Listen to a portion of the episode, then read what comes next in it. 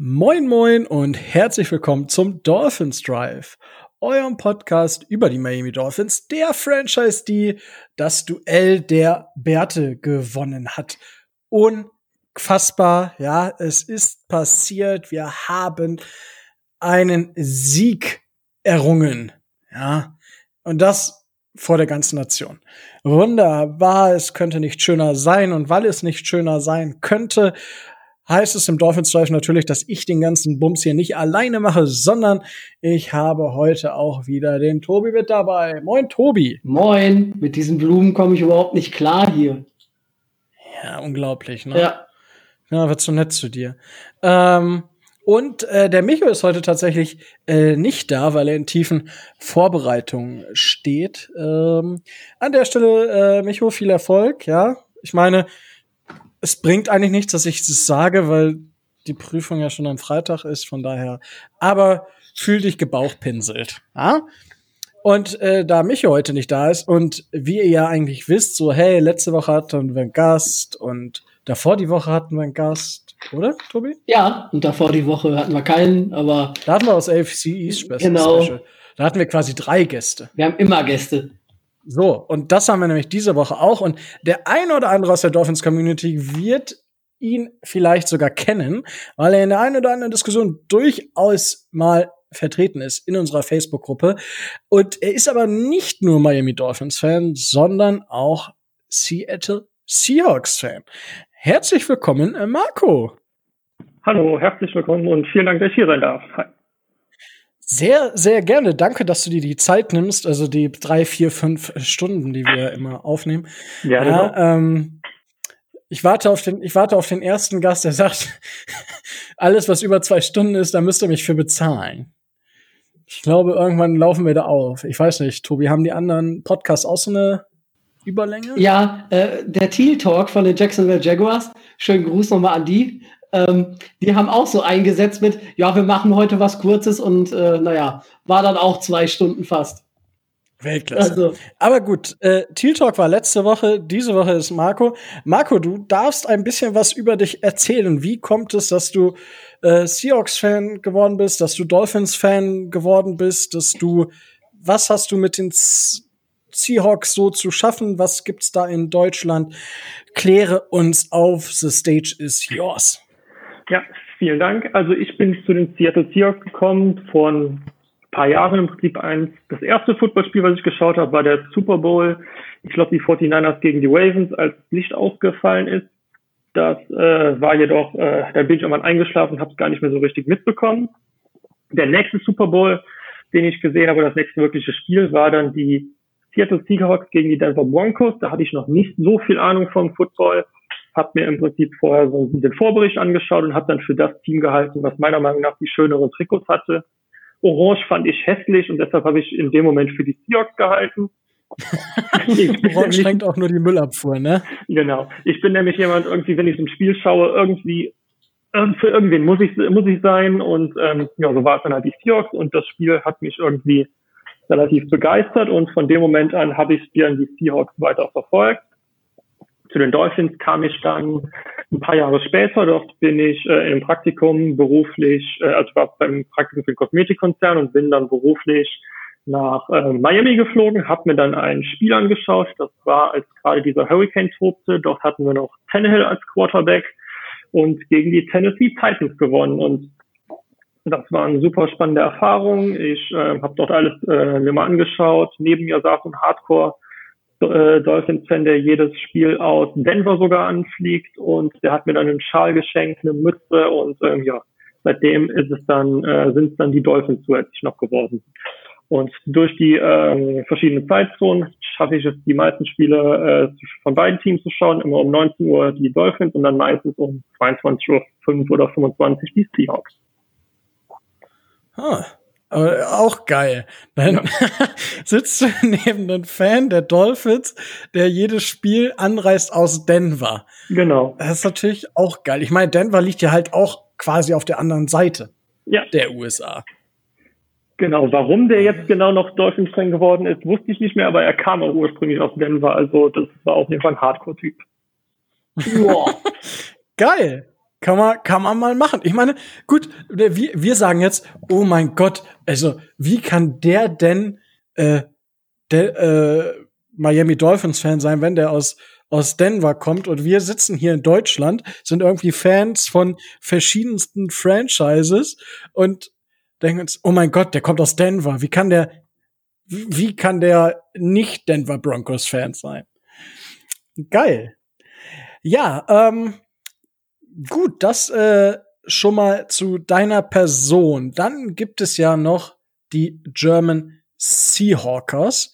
Da äh, bist du jetzt nicht so aktiv, ähm, aber du kennst dich bei den Seahawks zumindest so mal ein bisschen aus. Und da wir ja irgendwie sagen, Football is Family, ähm, möchten wir natürlich auch den, den Seahawks quasi jetzt somit zumindest die kleine Chance bieten, wenn es Leute gibt in der Dolphins Community, die sagen, ey, ich wollte schon immer mal äh, als Zweitfan äh, Seattle Seahawks Fan werden, dass sie zumindest wissen, an wen sie sich wenden müssen. Genau. Also ich bin sogar Mitglied bei den German Seahawks, aber ähm, habe jetzt keinen aktiven Posten, kann aber jedem nur empfehlen, dass wenn er kein Seahawks-Fan ist, den Jungs zu folgen. Sie ähm, schreiben erstmal gute Previews, gute Reviews, haben auch einen interessanten eigenen guten Podcast und sind allgemein ziemlich aktiv vor jedem Spiel. Ähm, setzen sie dem Team verschiedene Aufgaben und pro Aufgabe gibt es eine bestimmte Spende, sodass jedes äh, Wochenende ein paar Euro zusammenkommen ja, was machen die noch? Zusätzlich organisieren die regelmäßig Fan-Treffen, Fantasy, haben Fantasy ähm, Football-Gruppen, verschiedene in einer führe ich aktuell, bin der einzige Ungeschlagene. Und ja, zusätzlich, ähm, Zum Glück ist Micho nicht da. Das dürfen wir uns das von Micho auch anhören. Ja, und zusätzlich äh, gibt es auch jedes Jahr, dass man dass äh, sie gemeinsam zu einem Spiel fahren. Ich war bisher nur bei einem London-Spiel da und ähm, gab es ein Fan-Treffen auch, das war richtig ähm, cool. Und sonst waren sie auch immer zu einem Regular-Season-Spiel und das hatten sie bisher den, das Glück. Ich meine, immer wenn die Steelers da waren, haben sie auch gewonnen. Das war ein Shootout gegen die Texans, dann gegen die Rams, wo Sürlein in der letzten Sekunde ein Field Goal verschossen hat, deshalb wir gewonnen haben. Also die Jungs, die ähm, sind ziemlich aktiv und ähm, kann man nur empfehlen, auch zu folgen. Okay, cool. Also die, die organisieren tatsächlich Flüge nach Seattle. Äh, genau, also soweit ich weiß, Flug und sowas organisiert man selber, aber sie ähm, okay. besor äh, ähm, geben so Rahmendaten vor, sagen, dann ist das Fan-Treffen, sie besorgen vor allem die Tickets ähm, zu fairen Konditionen und je nachdem, wie viele mitmachen, ähm, haben sie haben ein gewisses Kontingent auch für Leute, die in den Innenraum können. Das ist dann immer eine spannende Verlosung, was man so mitbekommt, wer dann vor dem Spiel mal auf dem Rasen sein darf. Ah, cool. Äh, das ist ja, ich meine, ähm, haben bei uns in der äh, Dolphins Gruppe ja auch ab und zu mal ein, zwei Leute Glück, ähm, dass sie so Sonder, so Tickets gewinnen und so. Das gibt's ja bei den Dolphins auch. Aber ja, ich meine, cool. Die haben das halt so organisiert. Wir decken es großteils über Tobi in der, in der Facebook-Gruppe ab. Genau, bei uns ähm, ist Tobi der Fanclub. Ja, ja. ähm, ja, ja, aber das ist natürlich äh, ein geiler Fanservice. Ähm, dass die äh, wirklich auch die, die Fahrten und so organisieren. Richtig cool.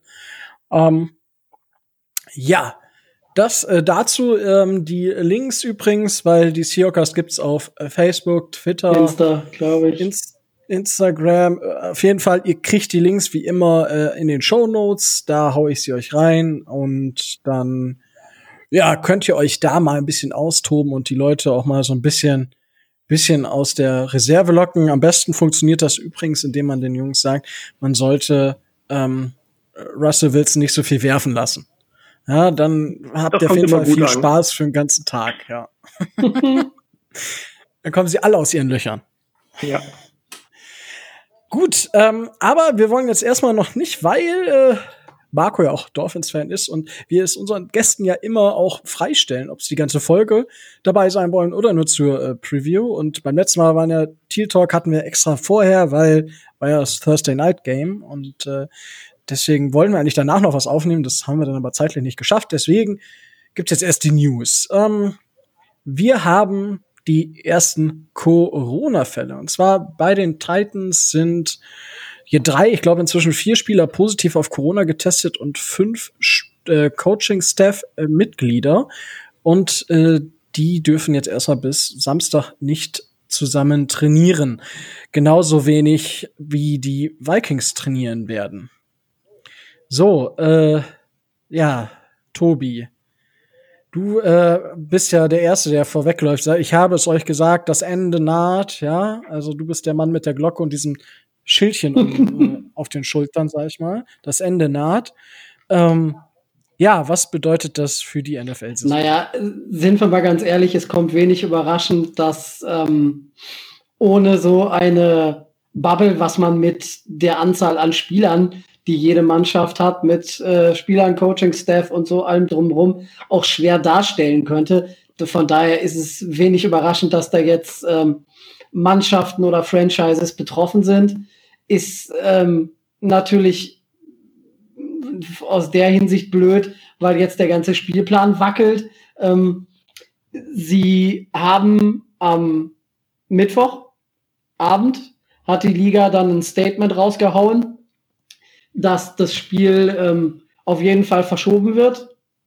Entweder auf Montag oder auf Dienstag, um zumindest die Woche einigermaßen zu retten, um nicht den Teams die Bye Week wegzunehmen. Aber das wird uns in der Saison, denke ich, noch häufiger passieren, dass da Spiele nicht zu dem geplanten Zeitpunkt stattfinden können.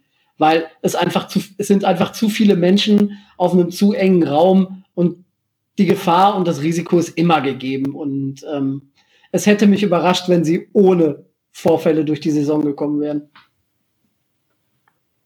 Okay.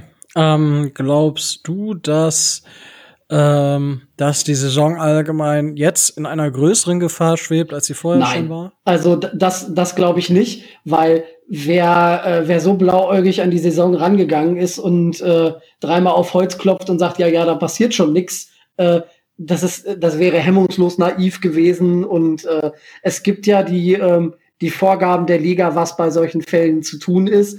Und jetzt wird sich zeigen, ähm, ob dieses Konzept trägt, ob es hält und ob es dazu führen kann, dass eventuell ähm, der Spielplan so dermaßen hin und her geschoben werden muss, dass man irgendwann sagen muss, ja, es hat keinen Sinn. Das glaube ich nicht. Sie werden äh, auf jeden Fall versuchen, koste es es, was es wolle, die Saison durchzuziehen. Irgendwie. Ja. Also ich war tatsächlich überrascht, dass es drei Spieltage gedauert hat. Ähm, Marco, äh, warst du auch überrascht, dass es so lange gedauert hat? Und wie schätzt du die Situation ein? Schwere Frage. Also ich habe äh, ja im Prinzip äh, gehofft, dass die NFL das gut hinkriegt, aber ohne diese, wie man so schön sagt, Bubble war eigentlich klar, dass es früher oder später kommt. Ich bin eher doch davon ausgegangen, dass es vielleicht noch so ein bisschen länger dauert, dass äh, vielleicht auch Sachen ein bisschen verheimlicht werden, aber letztendlich äh, war es klar, früher oder später passiert was. Und ähm, ja, ich glaube, der erste Fall war doch äh, Terrell von den Falcons und da war ich zum Beispiel ähm, relativ äh, positiv überrascht, dass äh, das so gut geklappt hat. Auch ein Lob an die Falcons, dass ähm, er war zwar positiv auf Corona, aber niemand anderes und aktuell sieht es, finde ich, das aus, dass die Teams sich eher relativ vorbildlich verhalten und ähm, ja, dass man eigentlich ganz zufrieden sein kann mit dem, wie es passiert abgeht.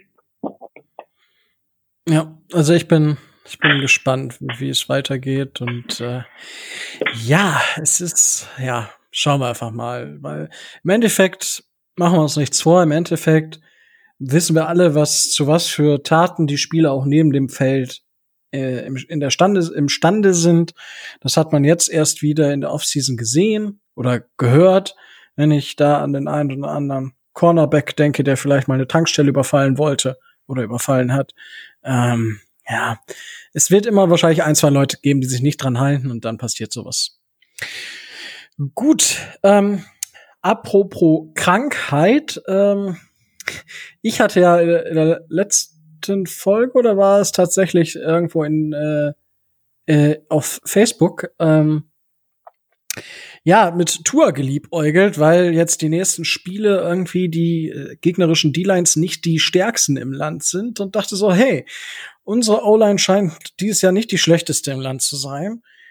Vielleicht kann man gegen einen schlechten Pass Rush Tour mal bringen. So, jetzt ist Tour aber krank. Ja, ähm, Tobi, kannst du uns da Näheres naja, erzählen? Naja, also nichts Genaues weiß man nicht. Man weiß nur, er hat kein Covid-19. Also das ist das Einzige, was in der Pressemitteilung stand.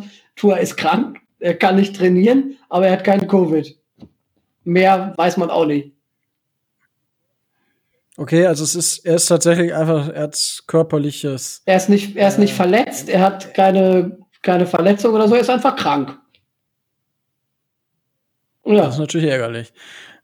Hättest du damit, äh, Tobi, glaubst du, dass Tour, wenn er diese Woche fit gewesen wäre, also gesund gewesen, nicht fit, sondern gesund gewesen wäre, dass er äh, eine Chance gehabt hätte oder hättest du es als logisch angesehen, ihn vielleicht mal gegen die Seahawks zu äh, bringen? nein, ich halte das noch für zu früh, gerade auch, weil ähm, aus meiner Sicht so rein subjektiv die rechte, die rechte Seite unserer O-Line mir nicht, noch nicht so gefestigt und so stark vorkommt, als dass ich da ähm, Tuas Blindside durch die äh, Herren Davis äh, und ähm, Kindley beschützt haben möchte. Also halte ich noch für verfrüht. Du spielst. Ja, pff. Ich bin ja schon, ich bin ja schon froh, dass Julian Davenport nicht rechts steht. Also von daher, ich bin ja schon ganz zufrieden mit der O-Line, aber für Tour äh, hätte ich es gerne noch ein bisschen sicherer. Na gut. Marco, äh, ich sag mal so, ich glaube, bei dir äh, laufe ich eher offene Türen ein. Habe ich so im Gefühl. Auf jeden ähm, Fall. Wie, hätt, wie hättest du es denn gern gehabt, sage ich mal jetzt zum Wochenende? Also ich, ich hätte auf jeden Fall Tour gerne spielen sehen. Das wäre im Prinzip so der perfekte Moment der Pass Rush der äh, Seattle Seahawks, der ist, glaube ich, Platz 31 von 32 aktuell gerankt. Also viel schlechter geht es nicht mehr. Viel mehr Zeit kann man im Quarterback kaum verpassen. Da habe ich später auch noch ein paar Thesen für Fitzpatrick. Aber hier glaube ich wirklich, dass ähm, eine, ange eine angenehmere Defense als äh, die Seahawks, die würde ähm, Tour so schnell nicht mehr sehen. Na, wir spielen noch gegen die Jets. Ja, die jetzt mal ausgenommen. Aber ich glaube, die bringen mehr Druck. Die bringen Druck vor allem über kreative Blitze. Ich glaube, das ist dann doch für einen Rookie äh, schwieriger als ähm, äh, die Seahawks aktuell, ja. Das kann ich mir auch durchaus vorstellen. ähm, gut, äh, ja, wie gesagt, ich hätte ihn auch unheimlich gerne jetzt schon gesehen und ich muss ganz ehrlich sagen, ich meine, wir kommen ja gleich noch auf das Jacksonville-Spiel zu sprechen. Nichtsdestotrotz, ähm, zumindest mal so ein Spiel reinbringen. Danach, mal so, so Two-Set Quarterback, mein Gott, ich meine, warum nicht? Ich meine, dass wir vermutlich die Saison, ja gut, es kommt jetzt auf die nächsten Spiele an, aber weniger mit den Playoffs zu tun haben, ist vermutlich so. Ja, aber gut, ich meine, dadurch, dass Tour jetzt krank ist, müssen wir da gar nicht weiter drüber reden. Und äh, wenn wir bei krank sind, dann sind wir auch schnah schnah, schnell bei Verletzung. Jetzt wollte ich schnell und nah in einem Wort sagen. Weltklasse. Da sind wir jetzt schnell bei Verletzung. Und zwar der gegen die Bills ausgefallene Byron Jones hat gegen die Jacksonville Jaguars nicht gespielt und ist jetzt doubtful oder questionable, äh, hat auf jeden Fall noch nicht trainiert wieder seitdem und äh, wie sieht's aus, Tobi? Wie stehen die Chancen, dass Byron Jones uns gegen die Seahawks wieder zur Verfügung steht? Ja, man ist sich, äh, man ist sich nicht so ganz sicher, ob es für das Seahawks-Spiel reicht. Man ist sich aber auch nicht sicher, ob man es jetzt tatsächlich riskieren sollte, ihn gegen die äh, Seahawks auf den Platz zu stellen. Also man ist sich da noch unschlüssig, was das Ganze angeht. Er ist erstmal questionable, aber wie du schon sagst, ähm, er hat jetzt nicht trainiert und ähm, naja, ob man jetzt einen untrainierten Byron Jones äh, nach einer Verletzung gegen die Seahawks wieder reinwerfen möchte oder ob man ihm vielleicht noch eine Woche mehr gibt, weiß ich nicht. Also wir könnten ihn sicherlich gut gebrauchen, aber wenn er nicht fit ist, dann soll er besser noch eine Woche aussetzen. Ja, äh, ja, nee, jetzt habe ich tatsächlich vergessen, was ich sagen wollte. Ich, hat, ich hatte einen mega guten Spruch und jetzt fällt er mir nicht mehr ein. Ich werde alt und ja, senil, ey. So. bitte, danke, bitte, bitte. Danke. Ähm, Marco, wie siehst du die Verletzung von Byron Jones und äh, fehlt uns damit unser bester Defensivspieler oder glaubst du, dass er in Miami noch nicht so ganz angekommen ist? Ich äh, finde, er hat relativ, äh, ich fand seine Leistung eigentlich ganz gut, hat auch vernünftig gespielt. Man hat auch, glaube ich, direkt gesehen, als er ausgefallen ist, da und äh, Noah Igbinogen Igbenogene rein musste, dass ähm, das relativ schlecht äh, ausgegangen ist. Ich glaube, der war an dem Spiel oder ist einer der schlechtesten der Liga. Ich glaube, ähm, ja, dass es äh, wehtut, dass äh, Byron Jones fehlt, aber ich glaube jetzt für das kommende Spiel ist das ähm, eher unwichtig. Ja. Okay. Ja. Ich äh, spiele auch lieber mit Byron Jones und ja, ich meine, ähm, da, du hast ja die Bills jetzt schon angesprochen. Ich meine, da machen wir so einen flüssigen Übergang, würde ich sagen. Es sei denn, Tobi, ähm, du hast jetzt noch eine News, die äh, ich nicht weiß. Nur die äh, Ergänzung, was jetzt vor zwei, vor zwei Minuten spontan kam, dass die Vikings wohl am Donnerstag wieder trainieren wollen, weil die kein, haben keinen positiven Gibt's? Test, das ist alles negativ. Und die möchten gerne gegen okay. die Texans äh, unseren äh, Draft-Pick äh, verschönern. Ich wollte gerade sagen, äh, bei den Vikings sind es nicht nur, nicht nur die Spiele, sondern jetzt auch die Corona-Tests negativ. Puh, der tat weh. Aber gut. ja, das ist auch 0-3 gegen 0-3. Weltklasse. Ähm, gut, äh, äh, Spiel gegen die Bills, Noah Ekbenogany. Ähm, Noah, ja, tat ein bisschen weh gegen Stephon Dix. Ähm, ja, ich sag mal so, da hat ein Rookie ordentlich ins Klo gegriffen. Und äh, der Micho hat, da, hat, hat das auch gesagt. Micho hat sich quasi per Sprachnachricht, ja, ähnlich wie bei Pille für den Mann machen wir das auch, wenn wir nicht können. Nur, dass es keine 30 Sekunden Sprachnachrichten, sondern ja. 22 Minuten. Irgendwie sowas. 22 Minuten Sprachnachricht von äh, Micho zum Stand der Nation. Unter anderem ging es auch um das Spiel gegen die Bills und äh, sagte er, ja, wir haben offensiv tatsächlich sehr, sehr gut mitgehalten, aber die Defense hat dann natürlich ein bisschen schlapp gemacht. Und gerade der Ausfall von Byron Jones, der wahrscheinlich eins zu eins gegen hätte gegen Stefan Dix spielen müssen oder dürfen, wäre richtig geiles Duell gewesen. Das hat nicht stattgefunden. Dementsprechend hat McDermott immer ähm, äh, Stefan Dix gegen Noah Benorgany laufen lassen und äh, ja, der hatte einen Tag. Damit kann er auf jeden Fall mal hausieren gehen und sagen, ich habe ordentlich was gelernt. Ähm, Marco, wie hast du das Spiel kurz in ein, zwei Minuten gegen die Bills gesehen? Nein, wie habe ich das Spiel gesehen? Ich finde, ähm, ja, Jetzt sag nicht mit deinen Augen. Ja, nein, also ich finde im Prinzip, man hätte es gewinnen können. dass ähm, ist ja schon ein paar Tage her, aber ich glaube, es fing ähm, relativ ähm, schwach an. Fitzpatrick hatte auch nicht gerade seinen besten Tag und dann ist man am Ende nochmal kurz rangekommen und doch dann, wie war es jetzt nochmal ganz? Ja, auf jeden Fall, man hätte es gewinnen können, aber ich muss sagen, im Detail kenne ich das Spiel, das Spiel schon gar nicht mehr. Ich habe es einfach verdrängt. Ach so. Äh, okay. Ja, aber verstehe ich. Also so als Dolphins-Fan kann man natürlich in letzter Zeit so ein paar Sachen einfach hinten rüberfallen lassen. Es gab ja auch in der letzten Vergangenheit nicht so viel zu jubeln.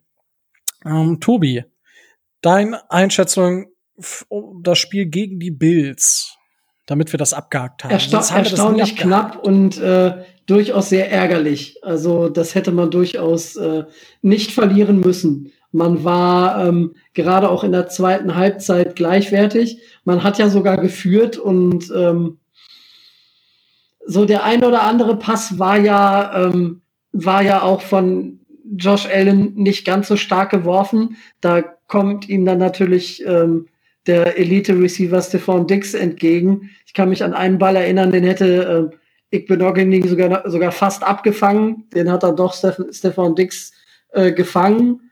Und ähm, es hat nicht viel gefehlt, aber ähm, naja, es hat dann doch das vorher zu befürchtende Ergebnis genommen, aber wir waren verdammt nah dran und äh, es ist verdammt ärgerlich.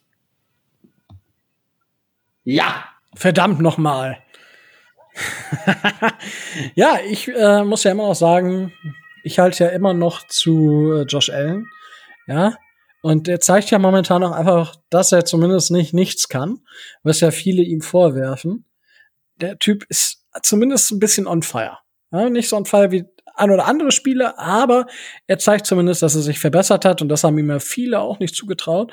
Und dafür muss ich sagen, haben wir verdammt gut mitgehalten. Ich meine, auch das äh, sagt zum Beispiel Micho.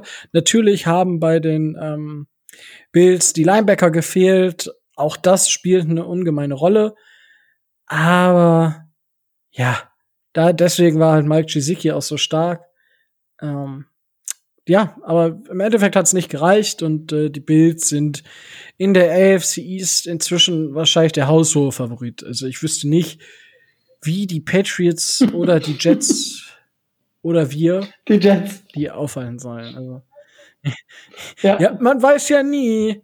Vielleicht äh, denkt sich Adam Gase so jetzt am, am absoluten Tiefpunkt seiner Headcoach-Karriere, wie Phoenix aus der. du, du solltest.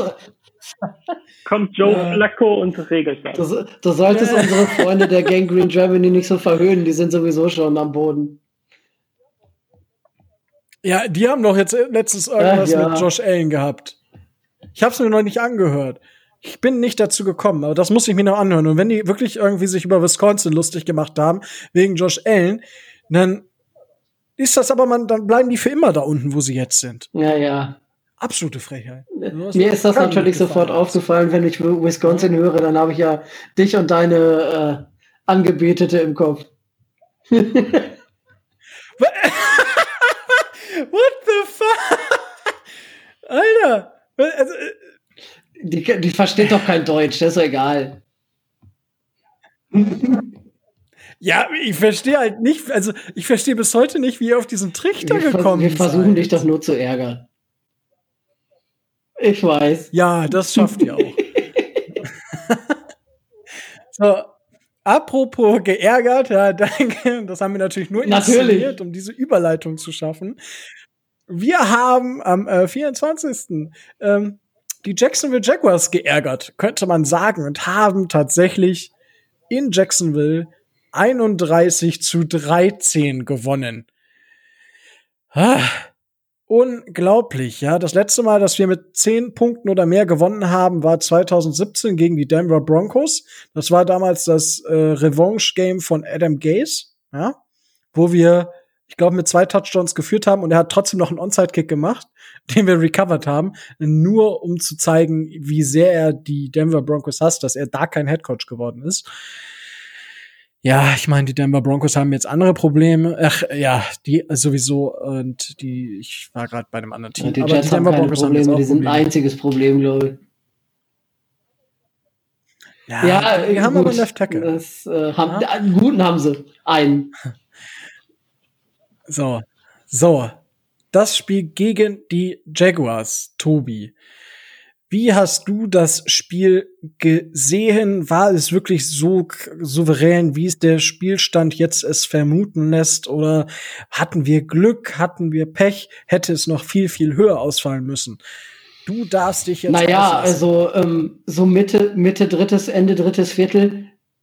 Ich glaube, das war das erste das erste Dolphins-Spiel seit diesem Denver-Spiel, wo ich gedacht habe, mein Gott, das ist ja fast langweilig. Also ähm, man hat gemerkt, dass äh, die Offense, gerade Fitzpatrick und Co., Ende drittes Viertel, Anfang viertes Viertel in den Verwaltungsmodus gegangen sind. Die wollten das Ding nur noch runterspielen. Gut, konnten sie zu dem Zeitpunkt ja auch, aber ähm, es lag jetzt vielleicht auch daran, dass äh, dass die Jaguars jetzt nicht ihren besten Tag hatten, dass ihr Top-Receiver äh, DJ Chark gefehlt hat und damit Gardner Minshew eine vertikale Option fehlte. Aber ähm, ganz ehrlich, souverän vom, vom, vom, vom Anfang bis zum Ende. Ich hatte nie das Gefühl, dass Miami dieses Spiel nicht gewinnt. Und äh, das ist ein Gefühl als Dolphin, das, das kennt man gar nicht mehr es ist man gar nicht mehr gewohnt, dass Spiele auch so ablaufen. Es muss immer Drama sein, es muss immer bis zum Ende spannend sein, aber das Ding war Ende drittes Viertel durch. Ne? Also das war derart äh, dominant. Fitzpatrick hatte alles im Griff, der hatte alles unter Kontrolle und die Defense hat gut gestanden. Wir hatten äh, Gardner Minshew unter Kontrolle. Der hat seinen ersten Pass über mehr als zehn Yards, glaube ich, irgendwann im vierten Viertel geworfen. Und äh, wir hatten das Spiel komplett im Griff.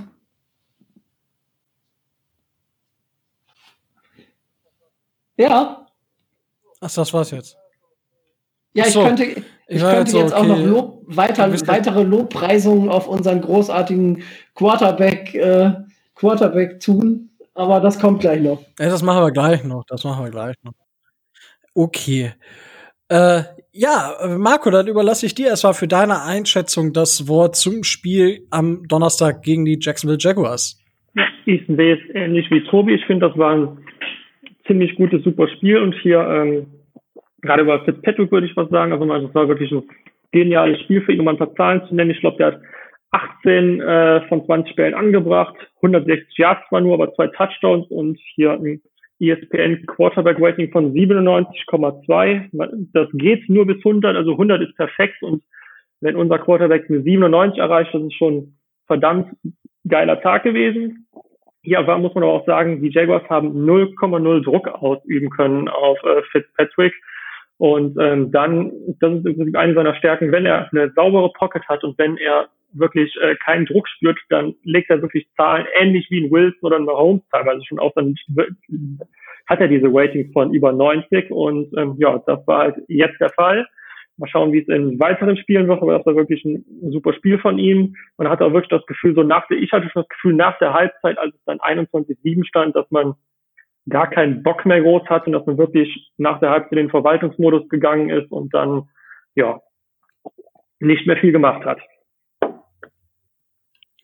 Ja, ähm, ich äh, sehe es äh, ähnlich. Also das war schon ein schönes Spiel. Ja, das haben wir schon wirklich gut gemacht. Ich muss aber ehrlich gestehen, mich hat es angekotzt, dass wir in diesen scheiß Verwaltungsmodus gegangen sind. Also, ey, wir sind den Ball nur noch gelaufen. Ich glaube, das waren drei, dreimal hintereinander Three and Out, wo ich mir dachte, ich meine, gut, wir hatten defense-seitig vielleicht das Spiel im Griff.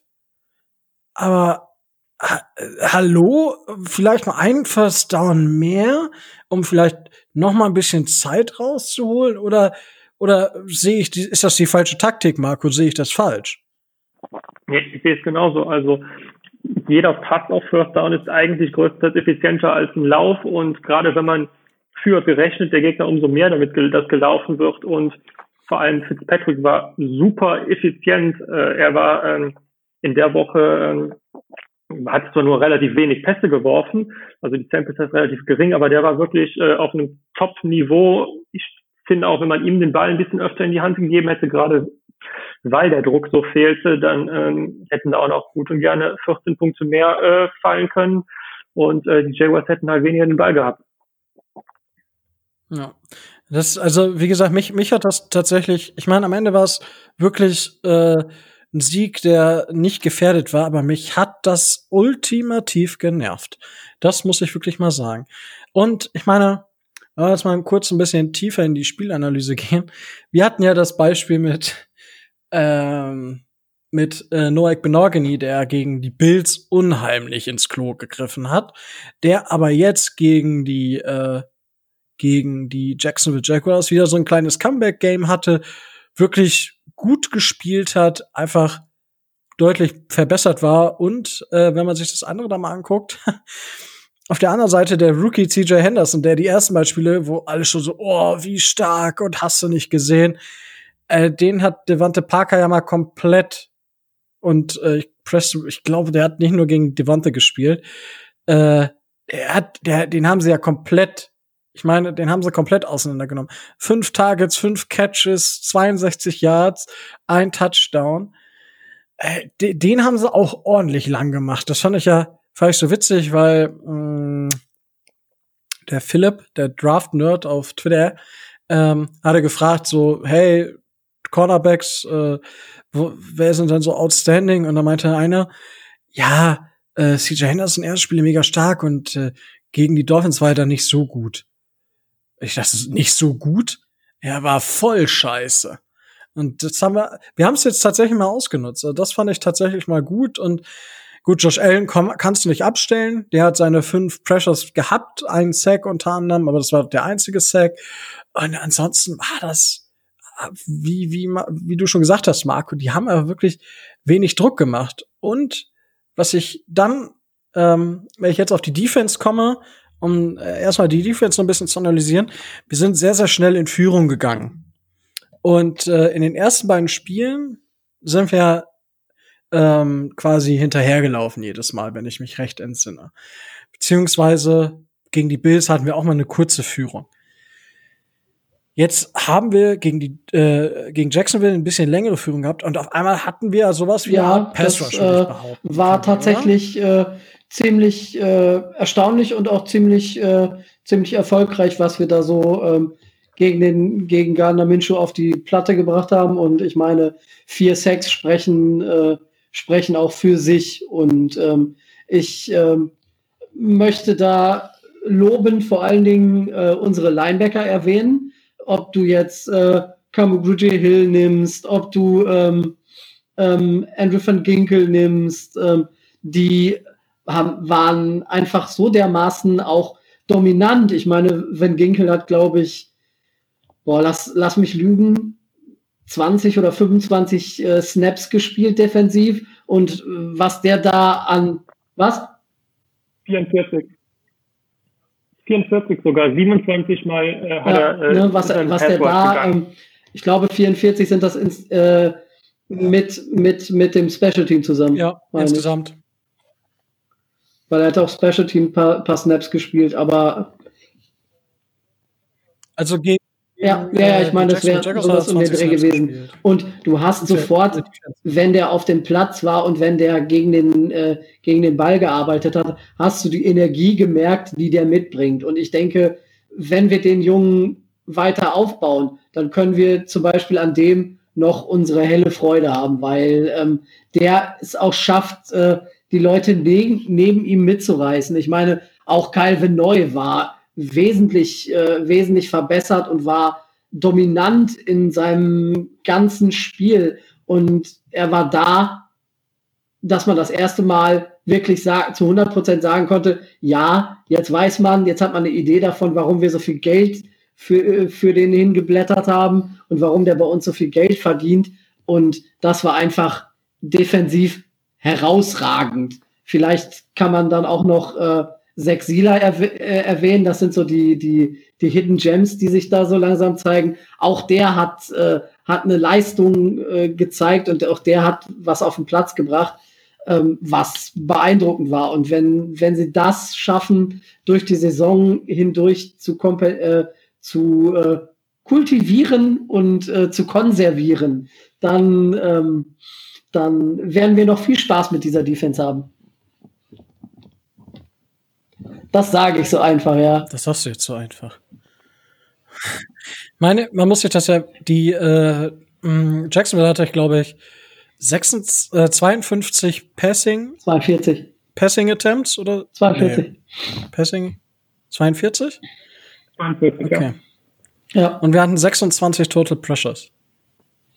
So, das ist halt meine Hausnummer. Und ähm, ja, ich meine, wenn wir schon bei Andrew van Ginkel sind, unserem Pick aus Wisconsin, ähm, ja, äh, Marco, wenn du jetzt wählen müsstest, ja, zwischen Andrew van Ginkel und ich weiß nicht wem, wie, für wen würdest du Andrew van Ginkel einsetzen? Wie meinst du, für wen würde ich ihn einsetzen?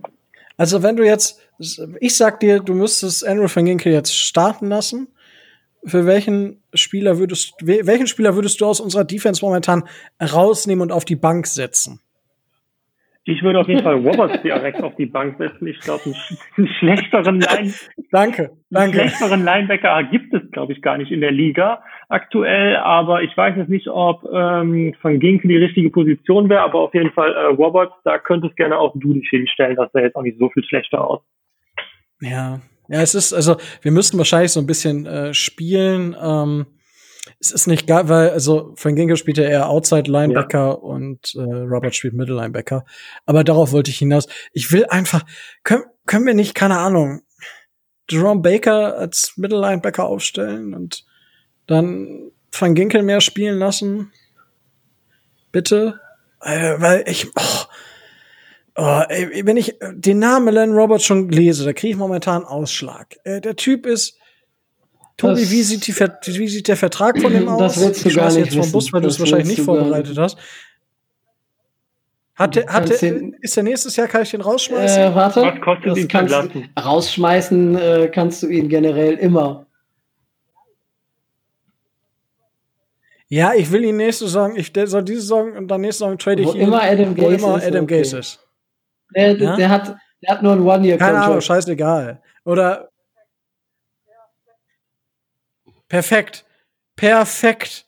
Ein Jahr. Nicht verlängern. Millionen. Nicht verlängern. Bitte nicht. Bitte. Der verdient nur zwei Millionen. Was? Der verdient nur zwei Millionen? Zwei Millionen zu viel. Also ihr, ihr merkt, ja, also das, was äh,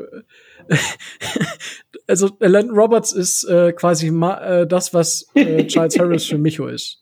Ja. ja. Das ist für mich die Saison Alan Roberts. Er macht Total sich ausfall. zumindest äh, ähm, ersetzbar. Das ist wohl richtig. Ich bin immer nett. Zu Charles Harris war ich auch nett. Gut. Gut, ähm, so über die über äh, den Druck haben wir ja schon gesprochen. Ähm, Marco, jetzt habe ich an dich äh, noch mal eine Frage und zwar unsere Safeties jetzt in den ersten drei Spielen der Saison. Ich meine, da haben wir im Dolphins Drive immer so ein bisschen die Diskussion. Ich sehe, ich finde, dass die jetzt keinen schlechten Job machen und äh, ja, Bobby McCain sollte in den Slot. Ich sehe ich inzwischen anders, weil ich glaube, dass Noek Benogany äh, als Dritter in diesem Trio mit äh, Byron Jones und mit Xavier Howard, dass das wunderbar funktionieren kann. Dass Bobby McCain als Free Safety gar nicht so schlecht ist, wie viele meinen. Und wir ja noch äh, unseren Rookie Brandon Jones haben. Wie siehst du unsere Safeties aktuell? Ich finde die, also die Safety-Position, finde ich mal, ist es relativ schwer, das in den ersten Spielen zu sagen, weil ähm, von den Patriots und Bills hat man es ja relativ ordentlich auf den Sack bekommen. Ich finde aber McCain macht das noch relativ ordentlich. Ich finde da Wow ist ähm, eher das große Problem. Da fände ich es auch interessant, ob man doch eventuell hier dann ähm, Jones mal einsetzen kann, Equimogene als ähm, Slot Corner, finde ich, ähm, hat sich jetzt im letzten Spieler ganz gut gemacht. Safeties, ich denke, im kommenden Draft wird man da auf jeden Fall was machen können. McCain und Woe sind eine Übergangslösung und ähm, ja, vor allem äh, bei Woe sollte der Übergang eher schnell als spät erfolgen. Okay.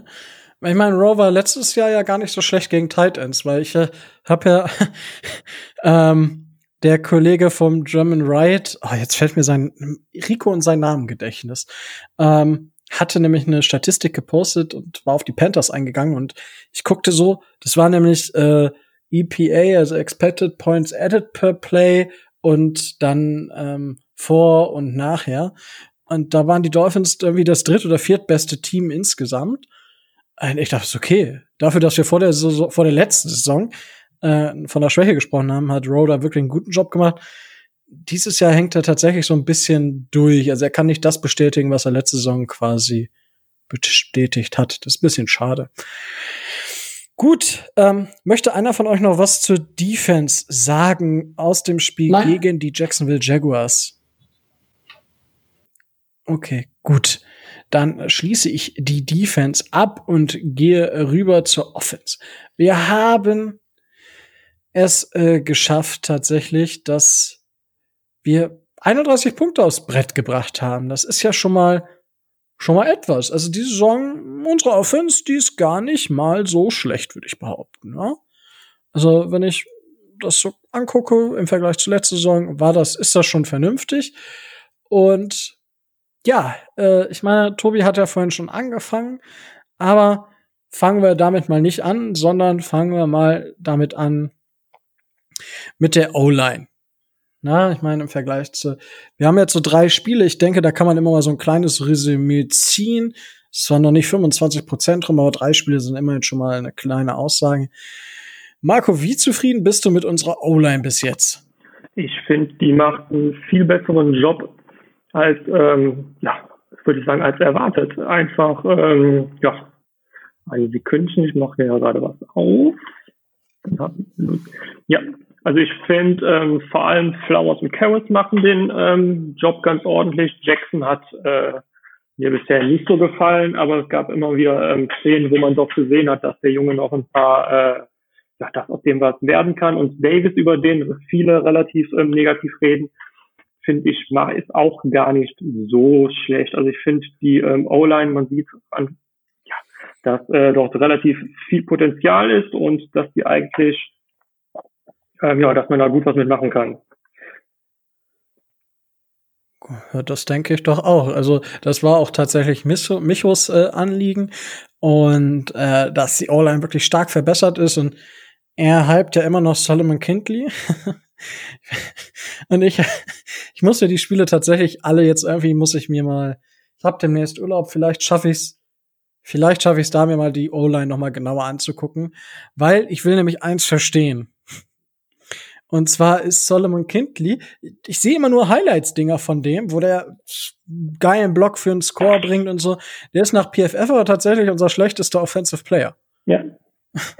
So, das, ich, ich will einfach verstehen, wieso. Genau, ja? das ist mir auch bei Jackson aufgefallen. Also man sieht von beiden ja. irgendwelche Highlights, wo man sieht, da geht, also die sind, haben richtig viel Potenzial, das ist Highlights. Aber anscheinend ähm, zeigt man uns nur die Highlights und anscheinend sind wir wirklich in vielen Snaps auch ähm, nicht ganz so highlightmäßig. Aber da muss man einfach hoffen, dass ähm, man den äh, mit ein bisschen mehr Erfahrung, dass äh, man das äh, Niveau nach rauskitzeln kann.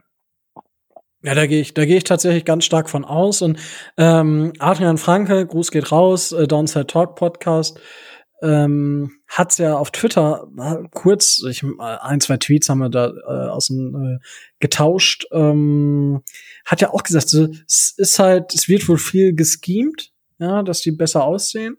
Und es ist ja zum Beispiel auch so, dass Austin Jackson, der wird ja auch durchaus mal geschlagen, aber dadurch, dass Fitzi, für Fitzi muss sich das ja anfühlen wie in Zeitlupe dieses Jahr im Vergleich zu letztem Jahr. so, und dadurch, dass der halt das weiß, wie er damit umzugehen hat, ist vielleicht auch das einfach ein, ja, er lässt die O-Line vielleicht ein bisschen besser aussehen, so wie es ein Tom Brady jahrelang gemacht hat in New England. Ich meine, New England hat immer eine geile O-Line gehabt, sieht man auch dieses Jahr, das passt schon, aber ein Tom Brady macht halt die O-Line einfach besser, weil er einfach so ein, ja, ja so einen schönen, brauchst ähm, du da, brauchst du da Zahlen? Hat. Aber kommen wir zurück zum Sp Ja, ich habe mich ja mit Travis Winfield darüber unterhalten und er hat ein paar Zahlen geliefert. Ähm, ähm, Speed von Snap to Release von Ryan Fitzpatrick bei äh, 2,37 Sekunden, zweitschnellster in der NFL. Ähm, Total, Total Pressures bei Dropbacks waren letztes Jahr 40 Prozent und dieses Jahr ist es runter auf 27 Prozent. Letztes Jahr ähm, bei 13 Spielen Sample Size waren es nur fünf Quarterbacks, die mehr Pressures hatten. Und ähm, dieses Jahr, nach den drei Spielen, sind es 19, die mehr Pressure ertragen müssen als Ryan Fitzpatrick. Also ähm, auch da scheint wieder sich zu bewahrheiten, was wir letztes Jahr schon gesagt haben äh, im Vergleich Fitzpatrick Rosen. Ähm, Fitzy scheint die Spieler vor sich besser zu machen oder wie du sagst, sie auch besser aussehen zu lassen. Ähm, nee, ja, das war etwas, äh, war etwas langsamer, glaube ich. Ja, siehst du, da haben wir schon mal so ein, äh, ein Indiz, warum es tatsächlich sein kann, dass die O-Line noch nicht so stabil ist, wie wir denken, aber was ja auffällt, dass wir trotzdem in der Pass Protection extrem verbessert sind. Und da ist, das muss man sagen, Solomon Kentley ist unser, äh, war jetzt gegen Jacksonville unser bester Pass-Blocker. Ja, das kann man durchaus mal festhalten. Da hat er einen Schritt gemacht. Allgemein nicht ganz so, aber äh, Pass Protection war gegen Jacksonville stark, aber was uns natürlich auch gegen Jacksonville, einfach das, das Run Blocking war nicht gut. Ja, ja, aber das ist eine Sache, die ah. mir gut gefällt. Obwohl die O-Line immer noch im unteren Viertel ist, ist das die Stärke ganz klar, äh, erkennt man, dass die äh, Stärke unserer O-Line im Pass-Blocking ist und da mir persönlich äh, das Passspiel vor allem viel wichtiger ist. Und ich denke, dass man damit äh, Spiele gewinnen kann. Und man vor allem One-Blocking hört man immer wieder, dass es leichter ist, den Leuten das beizubringen. Also einen guten Passblocker, dem kriegt man in äh, One-Blocking auch irgendwie was beigebracht finde ich, ist das schon mal ähm, positiv. Ähm, Wenn es jetzt andersrum wäre. Wobei, das, wobei man äh, dazu auch sagen muss, gegen, gegen Jacksonville haben wir äh, durch den Lauf, ich glaube, im Schnitt äh, auch vier Yards gemacht. Und wir haben eine Seite des Playbooks gesehen in Jacksonville. Da dachte ich gar nicht, dass wir das haben. wir haben, ich bin hinten rübergefallen, als ich das gesehen habe. Ähm, der Offensive Coordinator called designte Quarterback Runs. Runs, ja, Runs, die von vornherein darauf ausgelegt sind, dass Ryan Fitzpatrick den Ball läuft. Also ja, gut, ist doch, ist doch sieben, sieben Carries für 38 Yards, den Touchdown habe ich vorher gesagt, weil die Statistik lügt ja nicht, ne? Aber ich war begeistert und äh, es ist ein Wahnsinn, dass, dass man jetzt so variabel sein kann, dass man sogar das als Waffe jetzt einsetzen kann. Ja, machen wir uns doch nichts vor. Ja, ähm, Ryan Fitzpatrick ist so lange in der NFL, wenn er jetzt bis jetzt nicht gelernt hat zu laufen. Naja, also er bewegt sich zumindest agiler und besser als äh, andere Quarterbacks ähnlichen Alters. Den würden, ja, de, de, den Herren aus Tampa Bay würde vielleicht sogar das, eine Schnecke äh, überholen. Wow.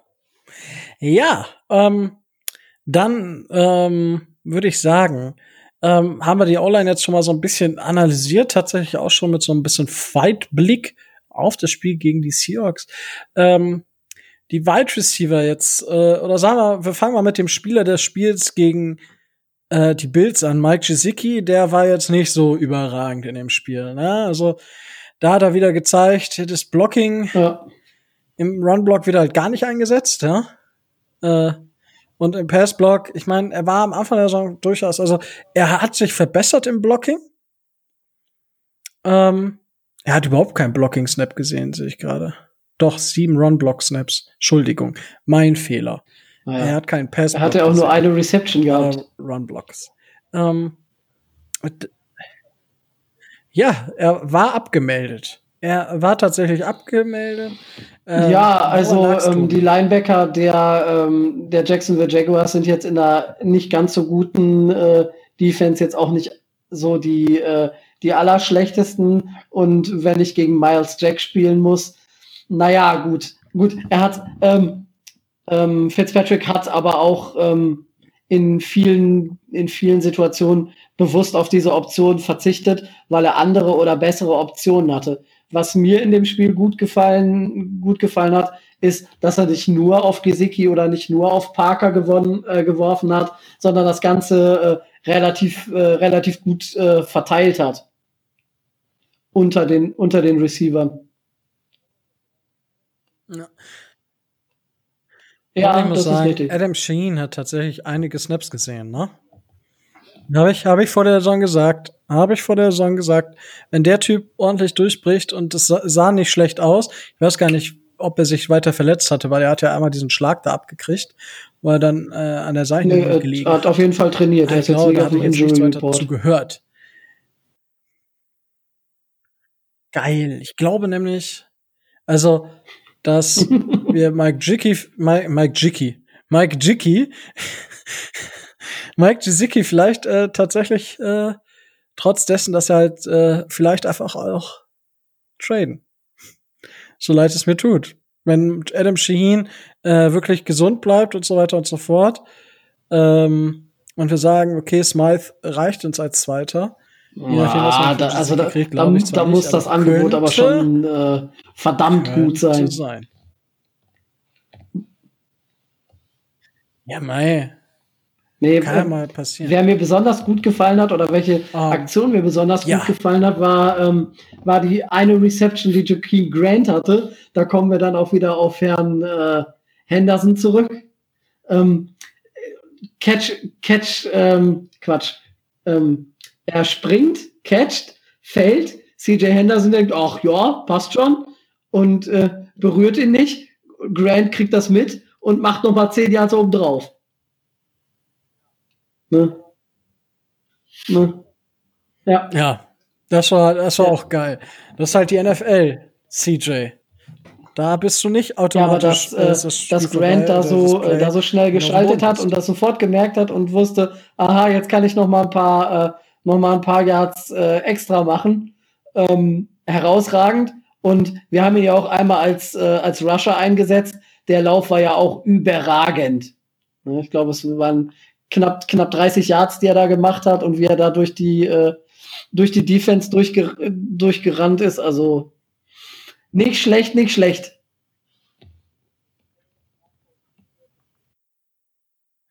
Müssen wir, Marco, müssen wir Jakeem Grant vielleicht mehr so einsetzen? Weil ich meine, gerade bei dem Run hat er, war er eigentlich bei voller Geschwindigkeit.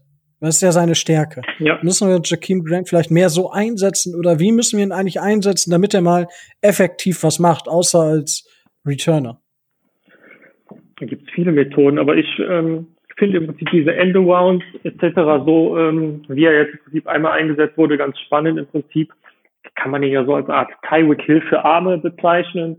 Äh, ist ziemlich äh, schnell, ich glaube, äh, ist ungefähr genauso schnell wie Hill dass er viel äh, auch im äh, Laufspiel eingesetzt wird und im Prinzip nicht nur dafür genutzt wird, um einfach das Feld geradeaus hochzurennen und das Feld zu stretchen, sondern dass er auch gerade durch seine Geschwindigkeit entweder als ähm, Runner oder auf äh, in Shadow Cross Konzepten, dass er doch ähm, dass ihm der Ball schnell übergeben werden musste, dass er mit seiner Geschwindigkeit und seiner Vision relativ viele Yards ähm, im Prinzip nach dem Catch machen kann.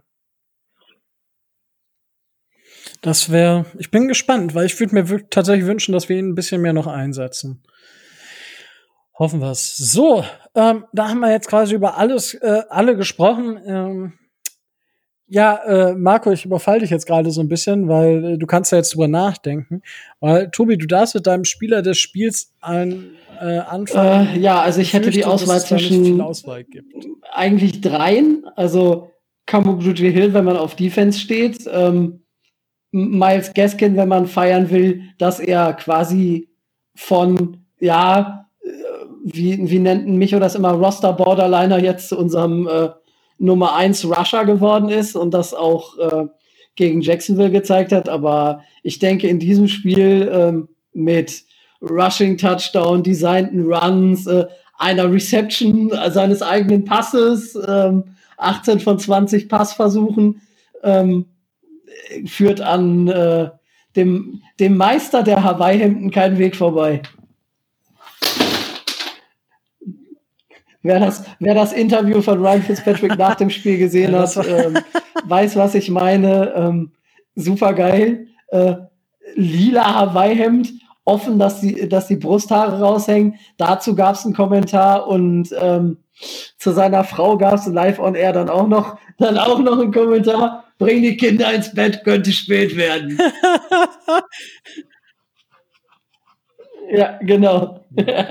Sorry, so, oh, sorry oh, ich finde den Typen so geil. Also für mich ganz klar Spieler des Spiels. Ah.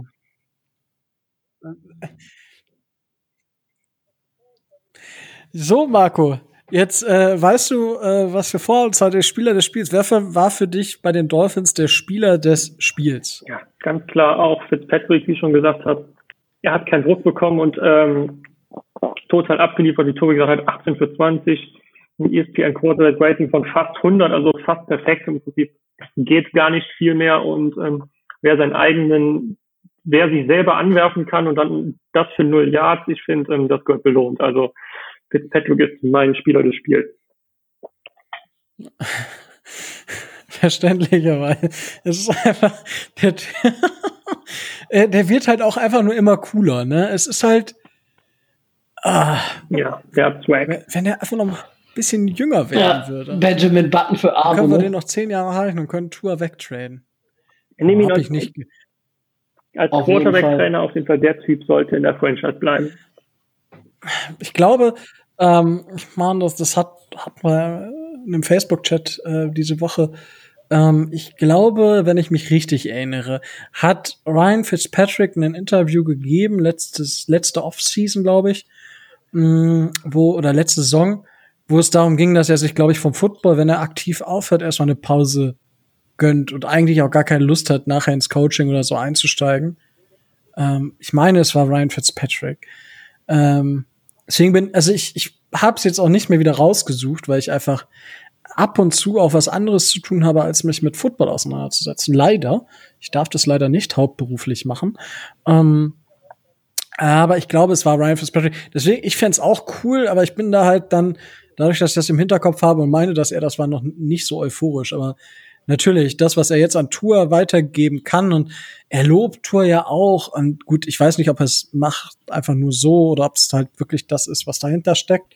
Ähm, aber ja, ich meine, mh, mm, ein allgemeines Thema in der NFL. Ich meine, gut, mein Spieler des Spiels ist auch Ryan Fitzpatrick. Ich meine, der führt kein Weg dran vorbei. Ich finde gut, dass Xavier Howard zumindest schon mal wieder einen Pick geholt hat. Das war schon mal sehr schön.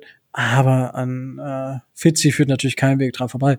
Aber wenn man sich halt anguckt, dass die Completion Percentages immer höher werden, ja, dann äh, ist das halt, wenn einer sagt, ja, der ist so genau, dann, ja, wie genau ist das dann?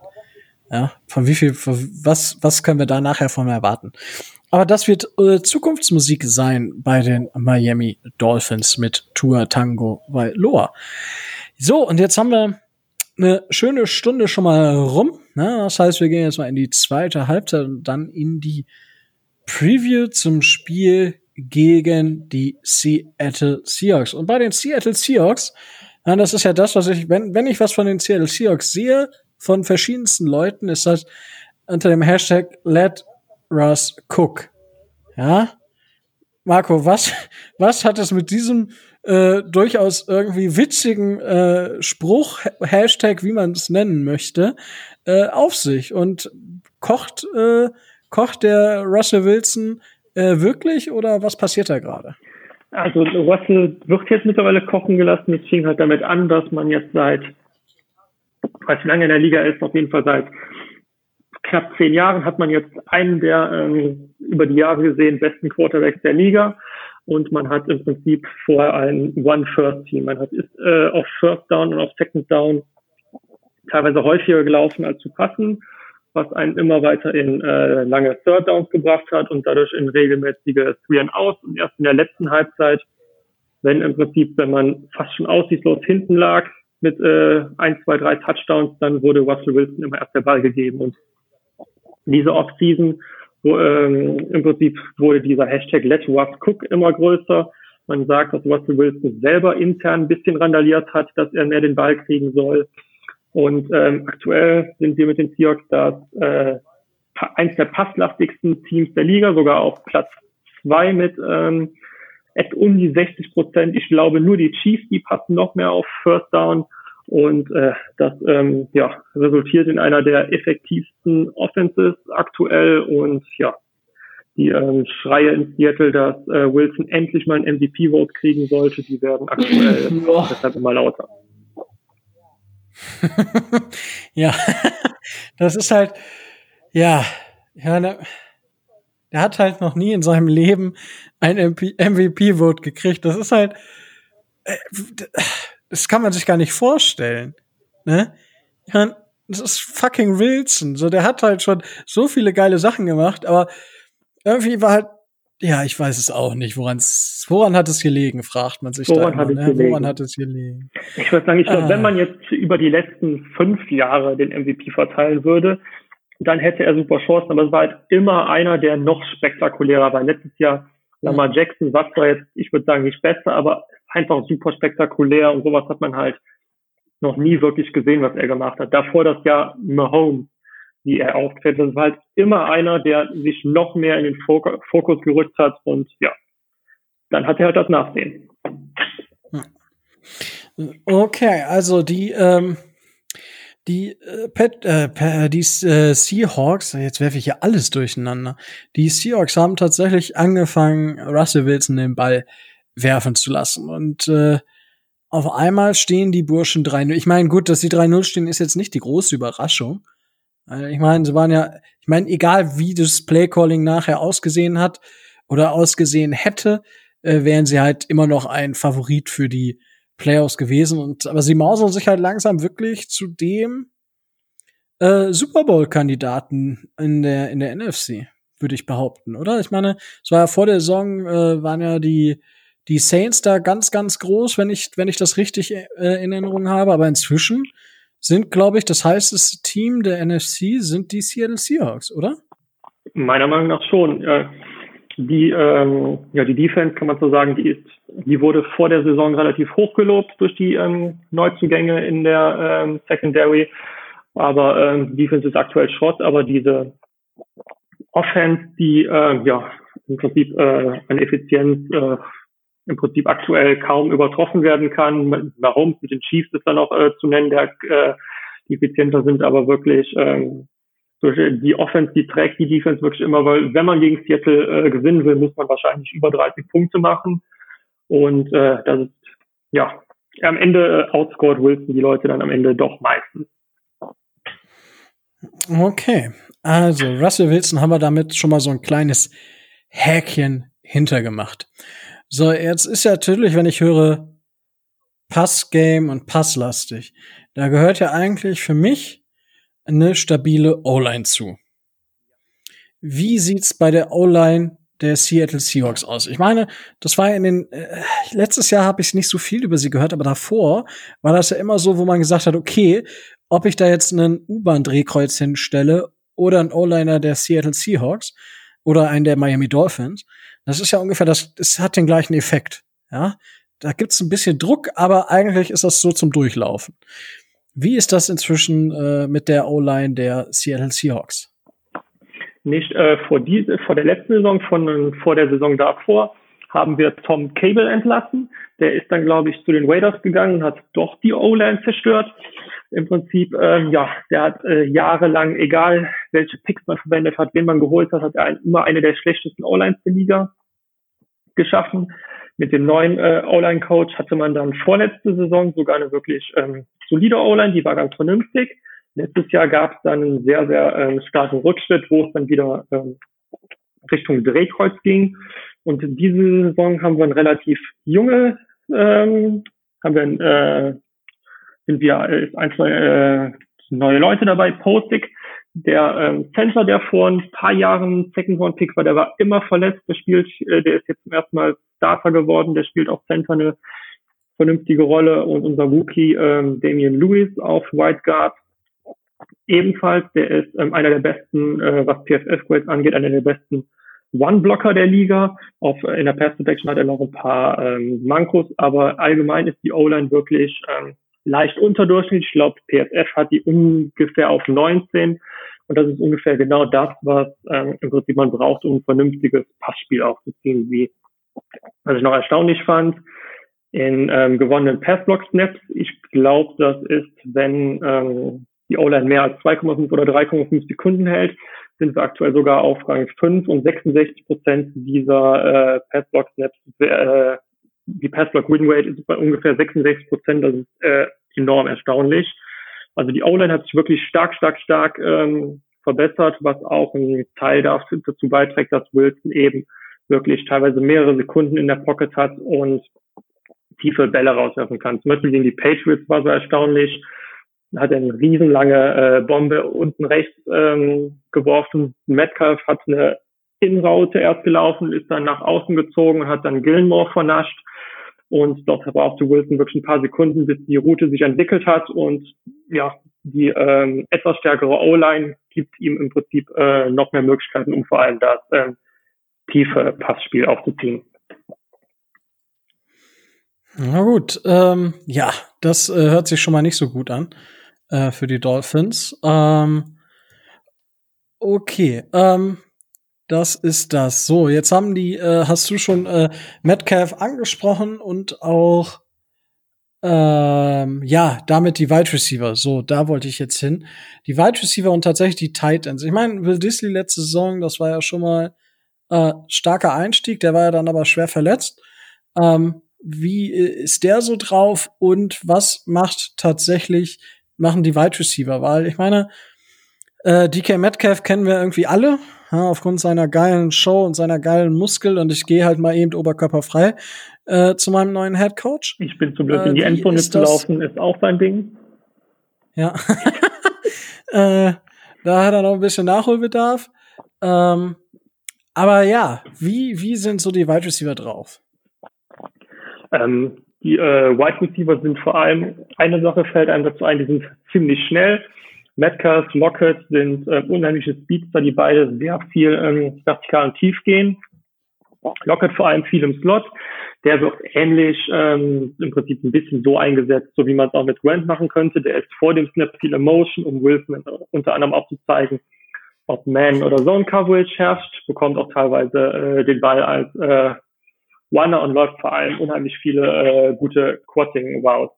David Moore äh, ist dann der ähm, die dritte bzw. zweite Outside Receiver, der oder Freddie Swain, das ist ein Rookie, die teilen sich die Snaps auf Außen. Aber eigentlich geht im Pass-Game ähm, sehr, sehr, sehr, sehr viel über Metcalf und Lockett. Ich glaube, Lockett hatte jetzt auch im letzten Spiel ein paar Touchdowns. Wie viele waren das nochmal? Drei. Genau, drei Touchdowns. Also der und ähm, Wilson. Wilson hat auch gesagt, dass die eine super Connection haben. Die ähm, sind auch privat befreundet, haben privat immer viel trainiert. Also die haben wirklich eine super Connection seit Jahren. Dass, ähm, wenn es drauf ankommt, ist Lockett im Prinzip so ähm, das ähm, Tages von ihm. Ja.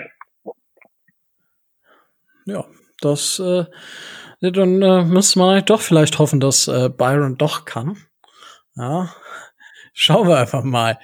Gut, jetzt haben wir, hm, ich glaube, die Offense soweit erstmal abgehakt der äh, Seattle Seahawks, ja?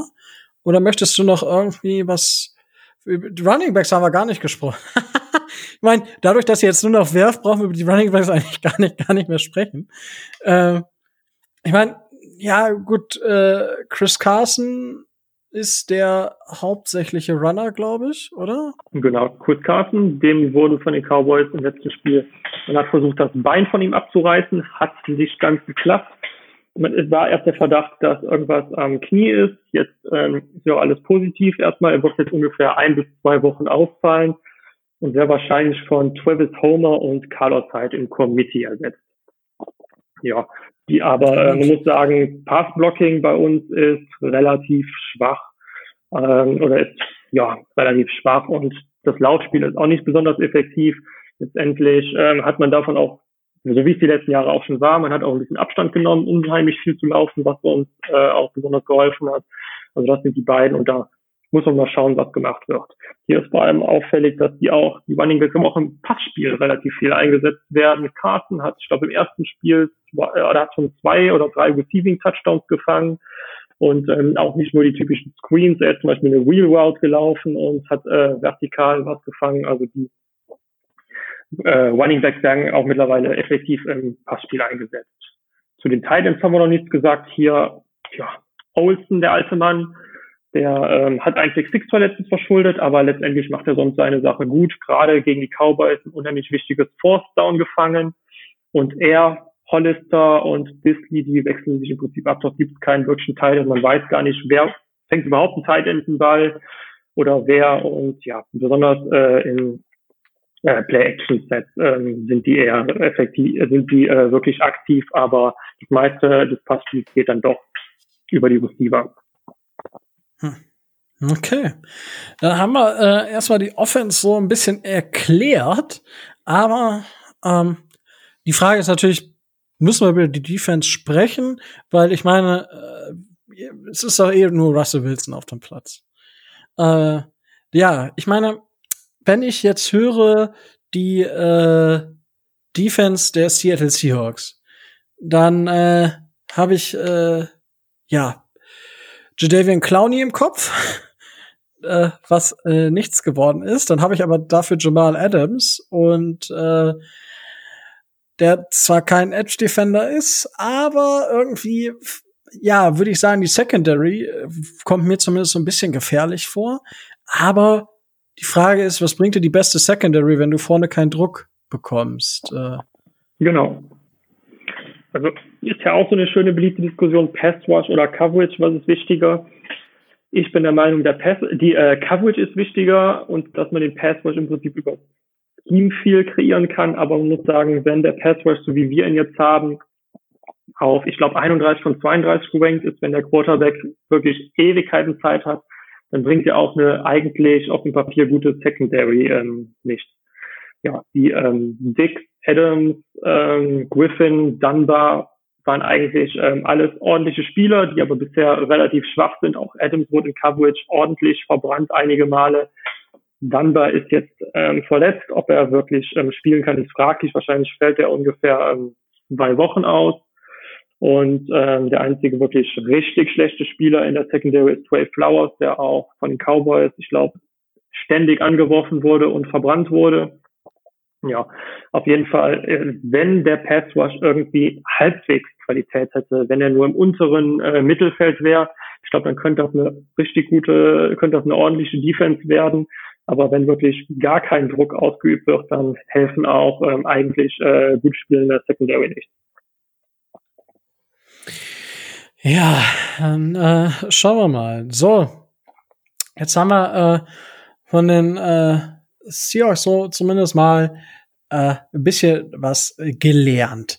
Jetzt ist natürlich die Frage so, okay, äh, wir spielen jetzt gegen die Seahawks. Wie, also, ich meine, ich kann es ja fast denken, aber wie versuchen die Seattle Seahawks die Miami Dolphins in Miami zu schlagen? Marco. Ja, die geben Wilson den Ball und schauen mal, was er macht. Nein, ähm, wirklich die Seahawks sind das komplette Gegenteil von äh, den letzten Jahren. Es geht rein über die Offense. Ich glaube, Pete Carroll hat mittlerweile ähm, erkannt, dass seine Defense vielleicht nicht mehr eine Elite-Defense ist, die das Laufspiel trägt. Deswegen ähm, ja, wird Wilson den Ball kriegen, wird wieder vier Touchdowns werfen und ähm, ja, im Prinzip über die ähm, Secondary der äh, Dolphins hinwegfegen. Und ähm, ja, am Ende ist es die Aufgabe der Defense, äh, die Dolphins ein paar Mal zu stoppen und möglichst äh, ja, einmal mehr zu stoppen, als dass äh, Wilson stoppt wird. Hm. Ich bin gespannt. Also, ähm, ich meine, ich habe mir jetzt eure Defense hier mal angeguckt. Tobi, ich nenne dich den ja, ersten muss ich mich ja beschäftigen. Was machst du da die ganze Zeit? Jetzt darf er einmal fünf Minuten nicht reden. Ihr, ihr, hört, ihr, ihr hört das nachher nicht im Podcast, ne? Aber was ich die ganze Zeit höre, Tobi, tippst du auf der Tastatur? Ich weiß gar nicht, was. Das klingt dann so nach Flaschen, die, also verschiedenen Flaschen, die auf und zu gemacht werden. Das war auch nur, ihr hört das nicht ja, rauszuschneiden. Genau so, das schneide ich nämlich jetzt nicht raus. So. Aber, aber den Rest. Ja, ja, ja, ja, ja. Ähm, ihr habt tatsächlich, ähm, ich wusste gar nicht mehr, wo er hingegangen ist. Ähm, aber der gute Ben Burr äh, Curven, den habt ihr äh, tatsächlich letztes Jahr äh, ja, letztes Jahr gedraftet. Ich war, ich wusste gar nicht mehr, dass der bei euch ist. Weil wie, wie ist der so? Spielt der überhaupt? Ich sehe gerade so, dass er eigentlich gar nicht spielt. Ist eigentlich nur ein reiner Special-Teamer. Ah, okay. Ich fand ihn nämlich im College äh, ganz geil. Ich habe mir einfach mal zwei, drei Spiele der äh, Huskies wegen ihm angeguckt. Und da hat er einfach 10 Millionen Tackles in drei Spielen gemacht. Und ich dachte so, oh mein Gott, was für ein geiler Typ. Aber und jetzt sehe ich so, okay, nee. doch nicht so geil. Aber haben, gut. Ja, genau, haben letztes Jahr zwei ähm, Linebacker gedraftet in mittleren Runden, Cody Barton und auch hier Ben Burke-Curven. Ähm, Cody Barton hat dann am Ende, nachdem Michael Campbell verletzt war, einige Snaps auf Sam gespielt.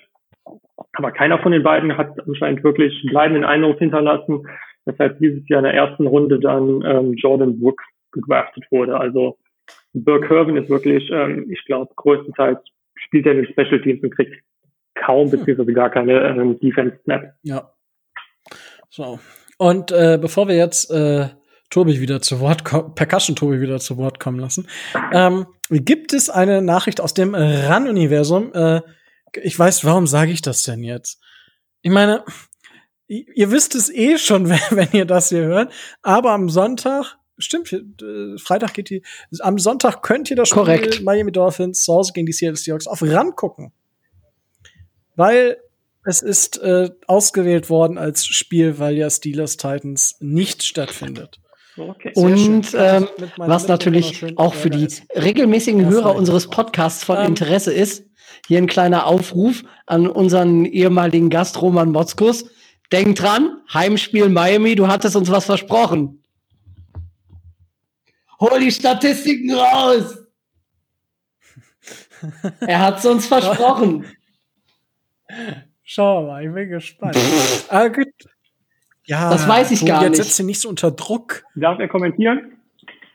Ich habe jetzt auch nur gerade gelesen, dass das, äh, ich hab, dass das Spiel gelesen, übertragen ähm, wird. Ähm, ja. Ähm, das hat auch Auswirkungen für RAN NFL auf Pro7 Max. Und der Header ist, statt Steelers at Titans zeigen wir Seahawks Ja, es wird auf Pro7 Max gezeigt. Deswegen glaube ich tatsächlich, dass es auf äh, Pro7 Max auch äh, gezeigt wird. Nice. Whoop, whoop. I love it. So, gut. Ähm, dazu. Äh, ja, Äh, wir waren stehen geblieben bei, wie können die oder was werden die Seattle Seahawks äh, machen? Und das ist, wir geben Russell Wilson den Ball und dann wird alles gut. Ich meine, hey, wenn ich das könnte als Head Coach, ja, ich, es, vielleicht fällt mir halt so ein Head Coach ein, der das vielleicht nicht so machen würde. ja, der würde vielleicht sagen, Russell, du kannst zwar auch tief werfen, versuch aber mal erstmal. Ja, du musst dazu, du musst dazu auch sagen, er weiß ja, dass die anderen, Co dass die anderen Coaches das wissen. Und gerade weil er weiß, dass die anderen das wissen, denkt er sich, ah, ich bin so ein Quarterback-Flüsterer und so ein offensive-minded Guru. Ich mach's jetzt ganz anders. Ja, natürlich. Ja, oder so ein Draw bei 4 und 11 ist auch immer eine gute Idee. Also das dürfen sich die Jungs von der Gang, Gangrene tatsächlich nicht anhören. Oh, oh, dreh, oh. drehen die ja völlig durch hier. Ich schwöre es. Ich, ich, ich schwöre es, wenn Adam Gaze die ganze Saison Trainer ist bei den New York Jets, wünsche ich mir zu Weihnachten, dass er ein, ein Jahr noch. Damit er den nächsten Quarterback verwursten kann, oder was? Na, la, la, lass, richtig, lass, ja, lassen wir das, lassen wir das. Weiter geht's im Geschäft. Tobi, ähm, du bist jetzt auf einmal viel lauter als vorher. Ich weiß gar nicht, ob du die ganze Zeit am Schreien bist.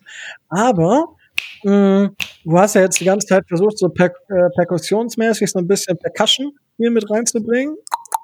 Ähm, jetzt, äh, was glaubst du denn, was die Sie äh, werden sich angucken, äh, welchen der beiden Elite-Wide Receiver ähm, Xavier Howard äh, covert. Das wird, die, wird wahrscheinlich DK Metcalf sein. Und werden mit Russell Wilson das ganze Spiel lang, äh, da ich nicht davon ausgehe, dass Byron Jones spielen wird, äh, nur Igbenogany testen und äh, mein Fantasy-Team mit Tyler Lockett äh, in ungeahnte Höhen treiben. Befürcht, das befürchte ich. Das glaube ich für nicht. Guten, für einen guten Zweck. Wir, Tobi, um was wetten wir? Ich glaube, ich, ich ja, können wir machen. Ich glaube nämlich ähm, tatsächlich, dass äh, Noah Benogany gegen DK Metcalf spielen wird. Ja, aber das ist ja, äh, das ist ja schon alleine aus der körperlichen, äh, aus der körperlichen Blickrichtung äh, eine Totgeburt. Der hat ja viel zu viel Power für äh, Benogany. Das äh, also das sehe ich, äh, sehe ich als nicht passendes Matchup an. Aber wir haben ja einen Dritten da. Vielleicht hat er hat er seine eigene Meinung Ach, dazu. Quatsch. Wir werden uns eh nicht einig. okay, Marco. Du wirst so ein Mittelding. Großartig. Ich glaube schon, dass. Sehr gut.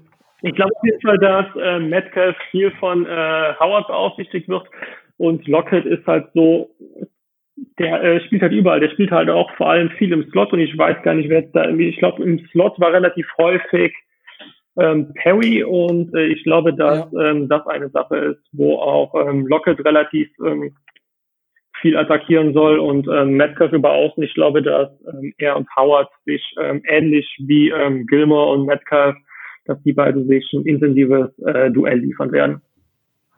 Ja, nee, aus der Nummer kommt es jetzt nicht mehr raus. Okay. Okay, da habe ich nichts gesagt. Ja. Ja, ist okay. Kriegen wir hin. Ähm, so, ja, okay. Äh, Tobi, du, aber ich habe dich unterbrochen. Darfst weiterreden. Also, was glaubst du, was die versuchen äh, Seattle Seahawks? Ich war eigentlich fertig. Die, äh, sie werden versuchen, sie werden versuchen, die Dolphins auszu, äh, auszupunkten und äh, hoffen, dass Ryan Fitz Fitzpatrick keinen allzu guten Tag hat, weil, ähm, naja, also die Defense der, der Seahawks, sie sieht schon nicht gut aus. Das Positive daran ist, sie haben halt vorne Russell Wilson, der die Punkte macht, aber wer, ich weiß gar nicht, in drei Spielen 111 oder sowas, 111 Punkte kassiert, ähm, irgendwann geht das dann halt nicht mehr. Oder haben sie 111 gemacht? Naja, es sind auch immer noch knapp 30 Sie pro haben Spiel. und, gemacht, äh, 86 kassiert.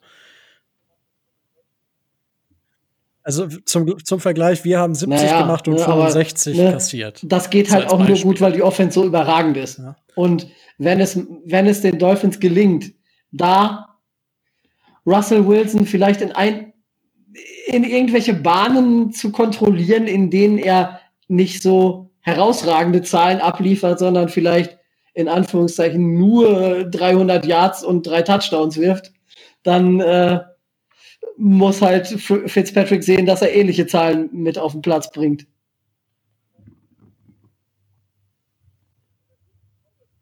Wobei das heißt, gegen die, ja, ich würde sagen, ja. gegen die Cowboys war ja für ihn auch schon ein relativ, jetzt nicht viele Touches, aber relativ schwaches Spiel, hat relativ viele Incompletions.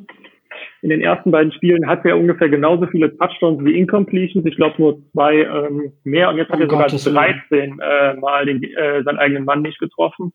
Hätte aber eigentlich haben müssen. Aber äh, ja, ich glaube auf jeden Fall, dass es wirklich ein relativ hohes äh, Spiel wird, wo ja, um die 60 Punkte oder wahrscheinlich sogar noch mehr Punkte fallen werden.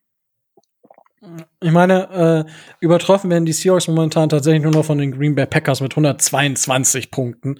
Die haben aber auch 85 kassiert. Also die schweben so in den gleichen Sphären, sage ich mal. Ja, ähm, so, jetzt haben wir darüber gesprochen, was die Seahawks können und was die Seahawks versuchen werden. So, jetzt ist natürlich die Frage, was machen die Dolphins? Tobi, was glaubst du, machen die Dolphins, um dieses Spiel zu gewinnen? Und was passiert, wenn Ryan Fitzpatrick äh, in der ersten Halbzeit drei Interceptions wirft? Naja, sie werden erstmal die Frage, was machen die Dolphins? Sie werden auf jeden Fall äh, versuchen, über, äh, über den Pass und über ihre ähm, breit aufgestellte Rece Receiver-Front die äh, Defense und die Secondary der äh, Seahawks zu äh, attackieren und mal zu gucken, was da, was da so geht. Weil ähm, allzu schlecht sind äh, Devante Parker und äh, gerade auch Mike Gesicki ja auch nicht. Und wenn du die in die richtigen Matchups bringst, äh, dann kannst du die Defense der Seahawks schon verwunden.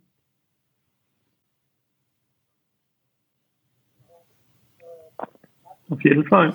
Okay. Aber äh, Marco, wie doll müssten wir die Seahawks denn verwunden, damit wir wirklich den Seahawk, da müssen wir gleich noch mal kurz drüber reden, ob du da mehr weißt, ja? Äh, das ist bei uns äh, bei Micho, Tobi und mir so ein Mysterium, was sich dahinter verbirgt. Aber ich sag mal so, was müssen wir den Seahawks äh, tatsächlich an Schmerzen zufügen, dass wir den, den Seahawk erlegen können? Ich würde tippen, 40 Punkte müsste man grob hinlegen, aber man muss vor allem, also der, unser passabler Cornerback, Outside Cornerback ist aktuell Shaquille Griffin, der letztes Jahr eine echt super Saison hatte. Der spielt ähm, ja auf seiner ähm, rechten Seite im Prinzip so seine Insel, so wie früher Sherman ist er dort. Und auf der anderen Seite ist Trey Flowers, der wirklich ähm, letztes Jahr schon total äh, schlecht war und dieses und jetzt letztes Spiel, also für Dunbar rein musste, auch katastrophal war. Ich denke, dass gerade viel über die linke Seite, dass man ihn viel attackieren muss, dass ähm, Williams oder Parker ähm, relativ viel auf seine Seite kommen, ihn attackieren.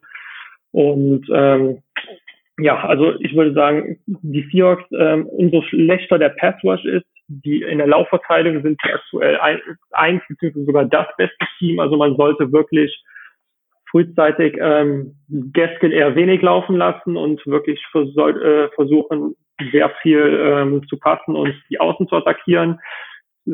Adams, ob man ihn schont oder ob er spielen kann, steht noch nicht fest. Vielleicht wird er auch geschont und wenn er nicht spielt, dann fehlt auf jeden Fall der beste Passrusher und auch ähm, wahrscheinlich der beste Spieler der Secondary.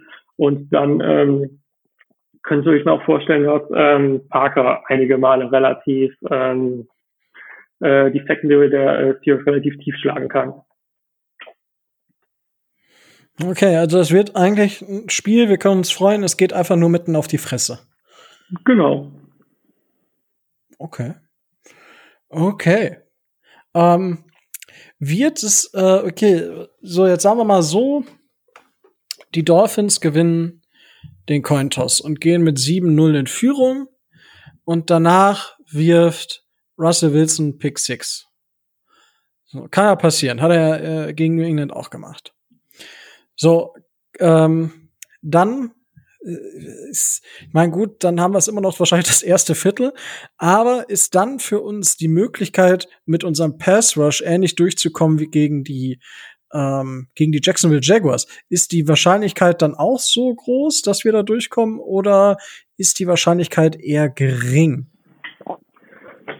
Schwer zu sagen, dass ähm, die O-Line, ich weiß jetzt gar nicht, ob sie besser oder schlechter ist als die der Jaguars, aber der große Unterschied ist eben Russell Wilson, der sich dann eben auch die Zeit erkaufen kann, der Plays verlängern kann. Gerade auch die letzten Jahre hat er eben gezeigt, als die O-Line auf 31 oder 30 gerankt war, dass er immer noch ähm, sich die Zeit kaufen kann. Aber wenn und dass er auch besonders effektiv eben war, wenn ähm, wenn man hinten liegt, wenn er viel passen musste. Also ich glaube, ähm, unabhängig vom Spielstand sind die Seahawks aktuell im Prinzip welche, die ähm, viel passen und auch viel passen wollen. Ich glaube, dass der Pass Rush natürlich, wenn sie wissen, dass der, äh, dass die Seahawks passen müssen, dass er ein bisschen effektiver sein kann, aber dass es keinen riesen Unterschied ausmachen würde. Okay.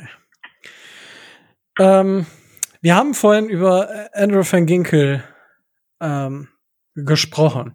Wäre es ein Spiel, wo man quasi da, du hast gerade gesagt, dass sich Russell Wilson ja viel Zeit kaufen kann. Ja. Wäre es ein Spiel, wo man vielleicht ein paar mehr Snaps an Andrew van Ginkel gibt, nur um äh, genau da unter anderem darauf aufzupassen, dass eben ähm, entweder aus dem Backfield äh, einer der Running Backs äh, nicht durchbricht oder beziehungsweise eine kurze Route läuft und den Ball bekommt. Ähm, und eben dann auf Russell Wilson aufzupassen? Wäre das eine Möglichkeit oder haben wir da vielleicht einen anderen Spieler, der genau das darauf aufpasst, dass eben Russell Wilson ähm, nicht diese Freiheiten bekommt, die er sich selber kaufen kann? Oder haben wir da keine Möglichkeit? Möglichkeiten gibt es immer. Ob Andrew von Ginkel oder Baker oder Camo Gujo Hill sind ja alles relativ athletische Leute, die gut als Spy fungieren können, um Wilson ähm, im Prinzip auf ihn aufzupassen.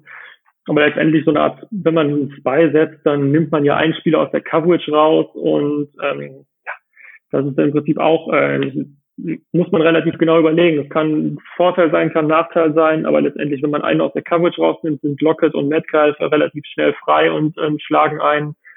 Im Prinzip würde ich tippen, dass äh, die äh, Dolphins versuchen sollten, mit, mit vier Leuten relativ möglichst versuchen sollten, damit Druck auszuüben.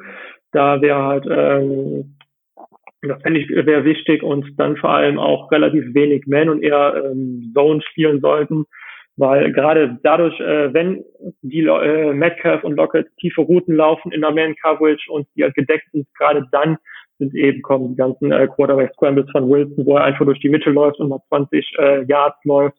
Im Prinzip, äh, ja, es, es ist schwer, die äh, Seahawks Offense und vor allem Wilson zu verteidigen. Immer, egal auf was man sich aus, ausdenkt, um es zu verteidigen, irgendwie, dann greifen die meist von der anderen Seite an. Hm. Also sind die Seahawks unbesiegbar.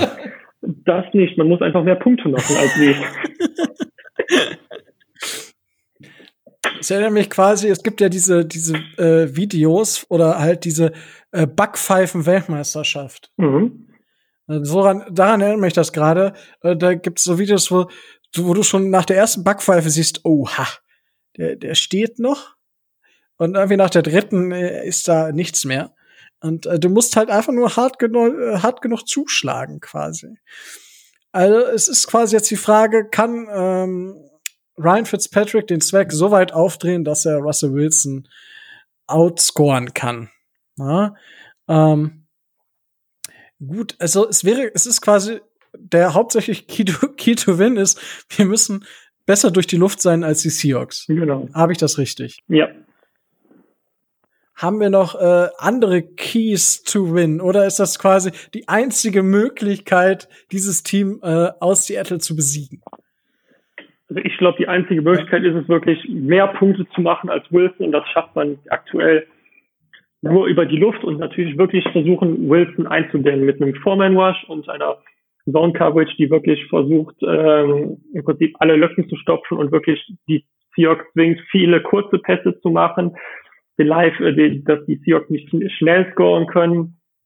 Im Prinzip, ähm, ja, das sind so die ähm, wichtigsten Sachen und ich glaube vor allem, da die Seahawks eben so ein richtig schlechten Passwash haben und dass Will, ähm, Fitzpatrick wieder wirklich sehr, sehr, sehr viel Zeit haben wird und dass er wirklich auch ein super Spiel abliefern kann. Denn ich glaube, das habe ich am Anfang schon mal gesagt, wenn Fitzpatrick eine saubere Pocket hat und wirklich Zeit hat, dann ist er auch zu Höchstleistungen fähig und ähm, im Prinzip jetzt äh, Sonntag gegen die Seahawks ist im Prinzip der äh, perfekte Tag, um äh, wieder Fitzmagic zu sehen, wo er ja ein paar hundert Yards rauswirft und auch ein paar Touchdowns.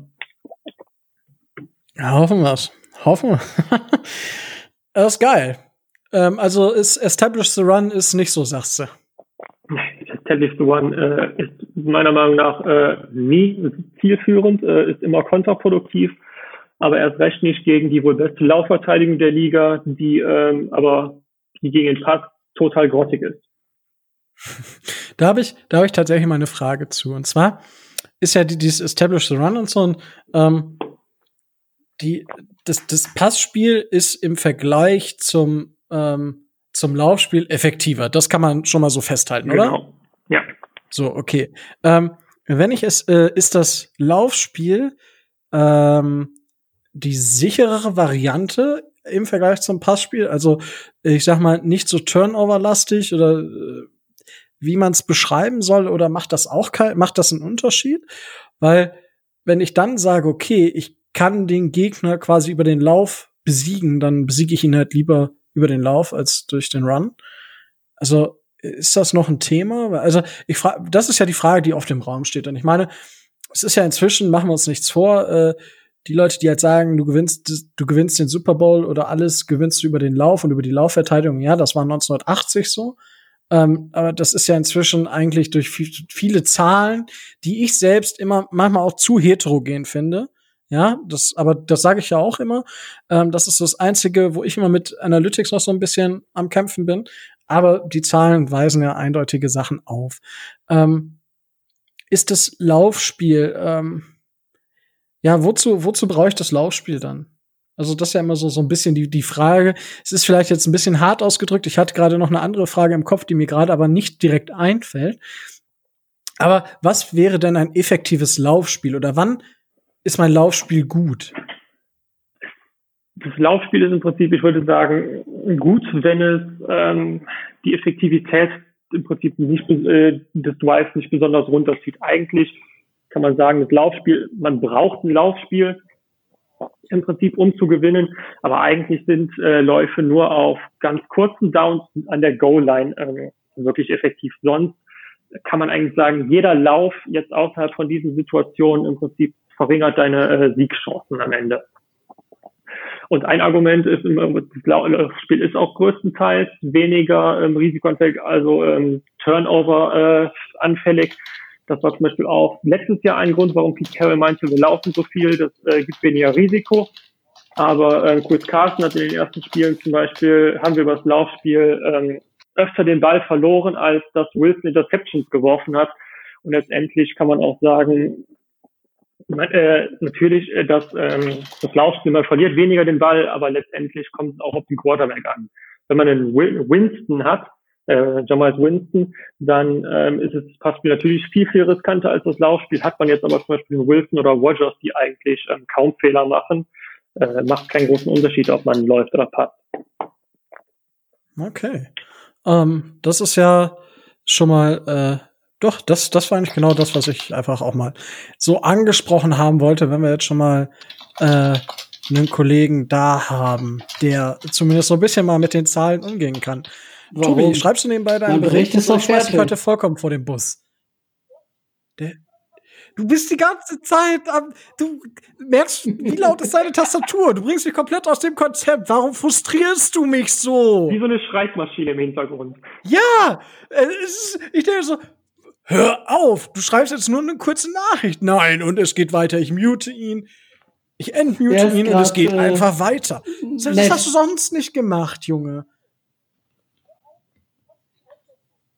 Ja, hör auf. Hör auf, du kannst es gleich noch machen.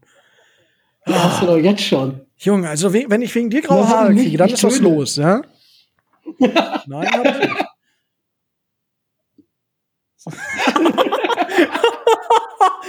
Hat er nicht gesagt. Aber gut, äh. wow. Okay. Ähm, ja, also äh, im Prinzip müssen wir nur mehr als 45 Punkte machen am Sonntag. Ist das die Marschroute, äh, Tobi? Ich meine, Micho hat gesagt, äh, kurz ein Tipp von Micho. Ich glaube, die machen die im Leben 45 Punkte. Die Seattle Seahawks. Ja, bin ich. Bist du Weil wir das Spiel gewinnen. Weil wir die unter 35 ja. halten. 32, 27. Okay. Wie, wie spielen wir denn, Tobi? Okay. Okay. Marco, ähm, du hast ja vorhin schon mal sowas angedeutet mit, du musst ganz schön viele Punkte machen. Genau.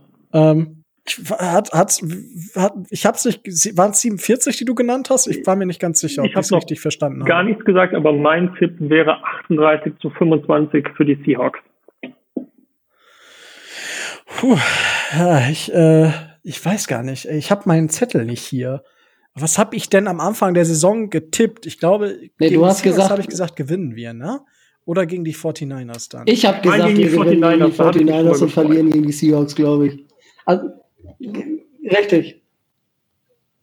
Ja, so, so. genau. Und ich habe gesagt, wir gewinnen gegen, äh, gegen die Seahawks und genau. Und deswegen gewinnen wir so, jetzt lass mich mal kurz nachdenken. Hui. 45 zu 42. äh, wenn, oh, wenn das äh, in Erfüllung geht, dann äh, schmeiße ich eine kleine Runde, äh, schmeiße ich eine Runde kleine Sinalco mit Strohhalm. Sehr gut. Ja. So. Wunderbar. Verrückt. Ähm, ja, so, ähm, jetzt sind wir quasi jetzt am Ende des Teils angekommen. Ähm, wir haben euch das gesagt, dass wir am Sonntag auf ranlaufen. Tobi, gibt es sonst noch irgendwelche News? Äh, die keine, die jetzt hast, äh, während deiner Schreibarbeit, die jetzt die Dolphins betreffen.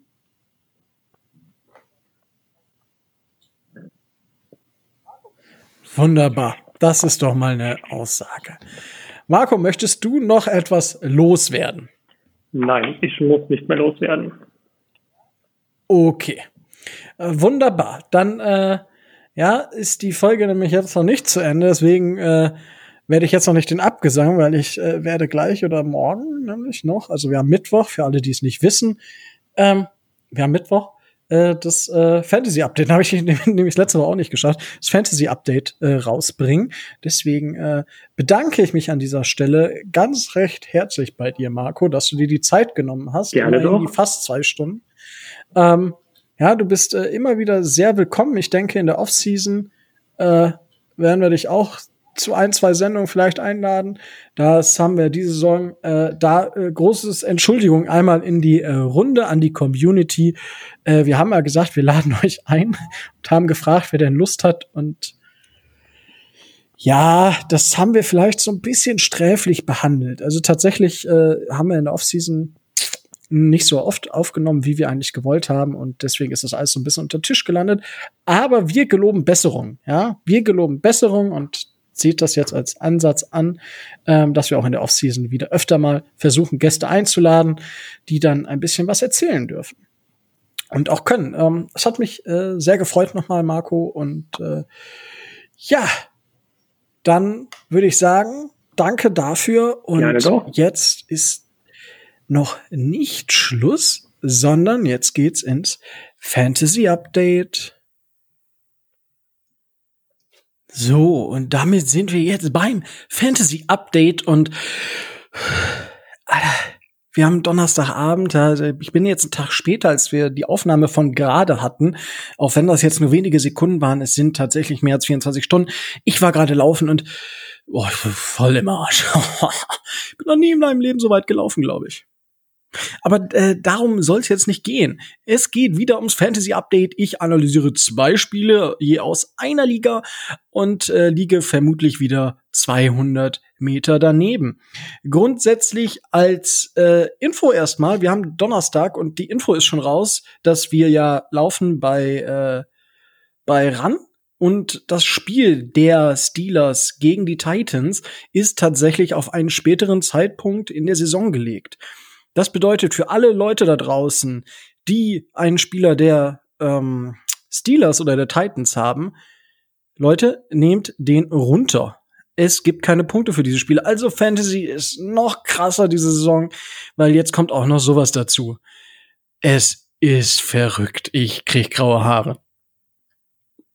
Aber fange ich jetzt hier einfach mal an mit der Jonathan Jason Taylor. Boah, Jason Taylor ist wirklich mein Lieblingsspieler bei den Dolphins, war all time.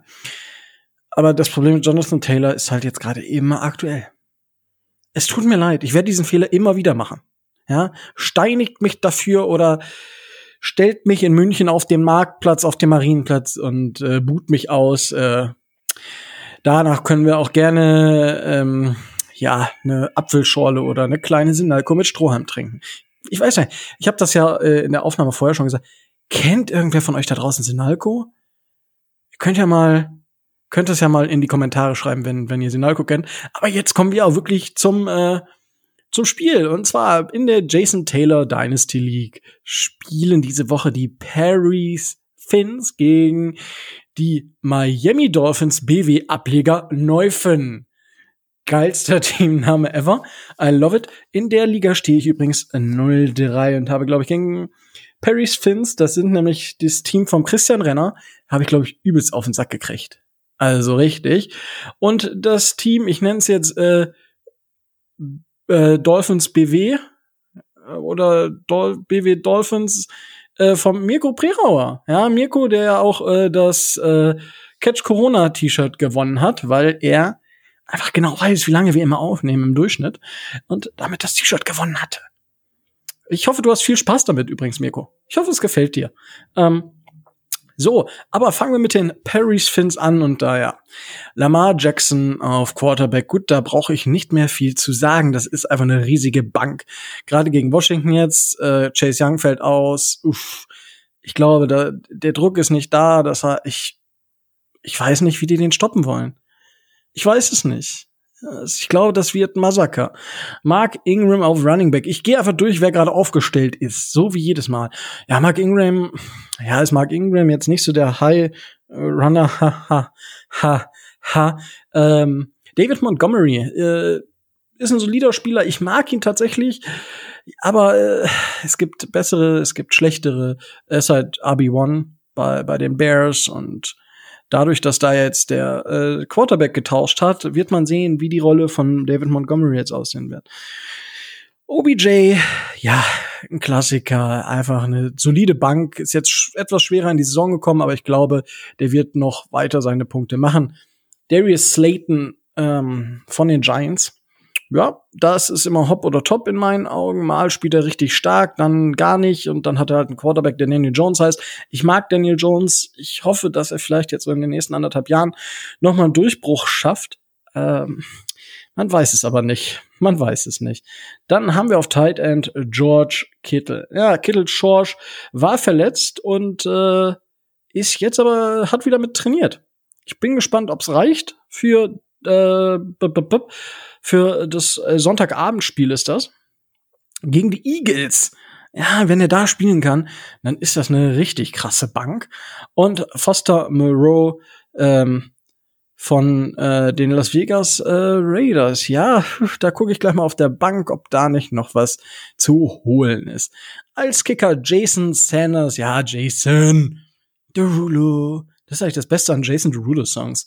Jason Derulo und danach kann man den Song eigentlich abstellen. Aber bei Jason Sanders, den brauchst du das ganze Spiel. Geiler Kicker. Ähm, ich meine, es ist ein Dolphin, ja. Er ist einfach ein richtig guter Kicker in meinen Augen und ich hoffe, dass er noch ein bisschen länger bei uns bleibt. Die Defense der New Orleans Saints gegen die Detroit Lions, auch das kann gut gehen. Da kommt es natürlich dann auf Matthew Stafford an, der, hehe, witzigerweise, bei Mirko im Team ist. Ähm, ja, Saints, ja, kann man machen. So, jetzt gucke ich hier mal in die in die äh, Liste hier rein. Äh, in, auf die Bench, ja, Saquon Barkley und Tevin Coleman. Ja, Saquon Barkley habe ich auch in einer Liga. I feel you. I feel you, Christian. So, Sony Michel, ja, das könnte natürlich und Duke Johnson, die beide questionable sind. Ähm, da muss man wirklich Day-to-Day-Entscheidungen, ähm, aber das wären natürlich noch Spieler für die Flex-Position sag ich mal. Na? Auch Mike Williams von den Chargers ist momentan questionable. Oh, Alter, du hast aber auch ins Klo gegriffen. Hier, Kirtland Sutton, Dallas Goddard, Blake Jorvin. Puh. Also, hä? Also, gut, dass das man äh, Dynasty ist.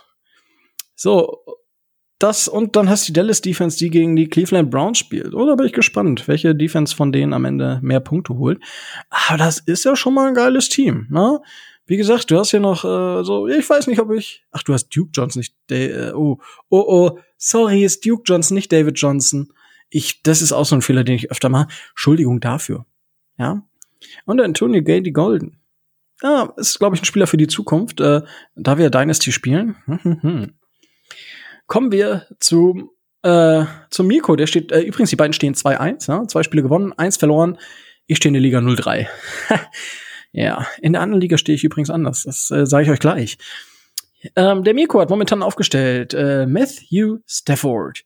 Ähm, solide Bank halte ich für einen der besseren Quarterbacks in der Liga, aber ja, da kommt einfach noch nicht so der Output. Aber schauen wir mal. Kenyon Drake und Zeke Elliott, ja, gut. Und dann kommen DK Metcalf und Devante Parker und Travis Kelsey und James Robinson. Ich habe dieses ganze Team jetzt aufgezählt. Das, was ist das? Wie?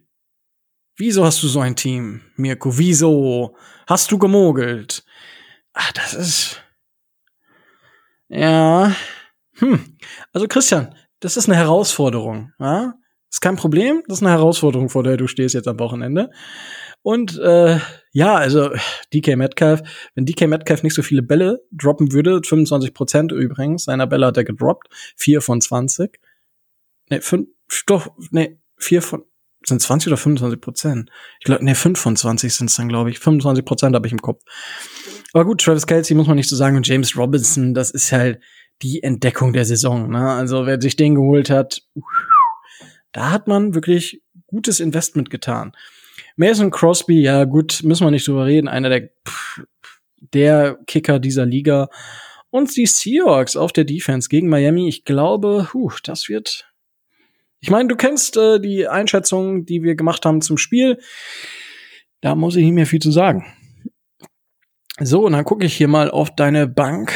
Kirk Cousins, den habe ich in einer anderen Liga. Oh, oh, oh und Carson Wentz. So, da hast du, der Bank hast du auf jeden Fall Quarterback ist, äh, ja, aber Quarterback in der Fantasy ist halt immer so eine Frage. Dann hast du hier Philip Lindsay, Raheem Mostert, beide questionable, beziehungsweise sogar kurz vor out, würde ich glaube ich sagen. John Brown, KJ Hamler, T.Y. Hilton, Marvin Jones Jr. als Wide Receiver, das ist echt noch eine starke Bank und Hunter Renfro. Alter. Sag mal, Mirko, ähm, hast du Bock, das Team zu tauschen? Ähm, so einfach mal so, hey, wir tauschen alle unsere Spieler. Wie wär's? Vielleicht.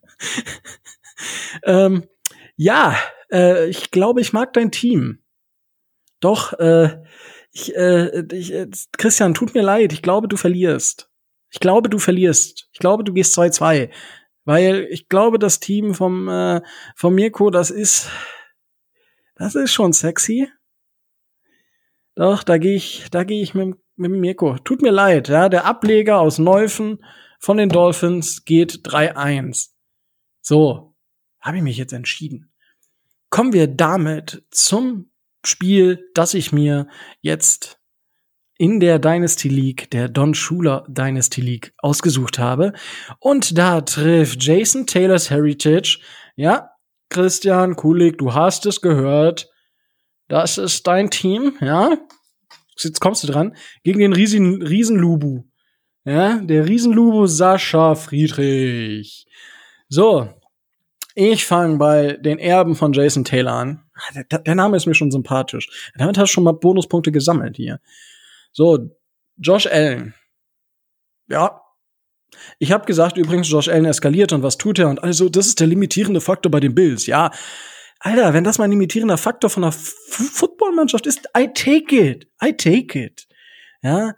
Und der läuft und der macht Touchdowns und der läuft Touchdowns. So. Punkte, Punkte, Punkte. Ja. Bote, Bote, Bote. Punkte, Punkte, Punkte. Geiler Quarterback. Nick Chubb. Geiler Running Back. Aaron Jones. Noch geilerer Running Back. Das läuft bei dir. Tyler Lockett. Oh, und Darius Slayton.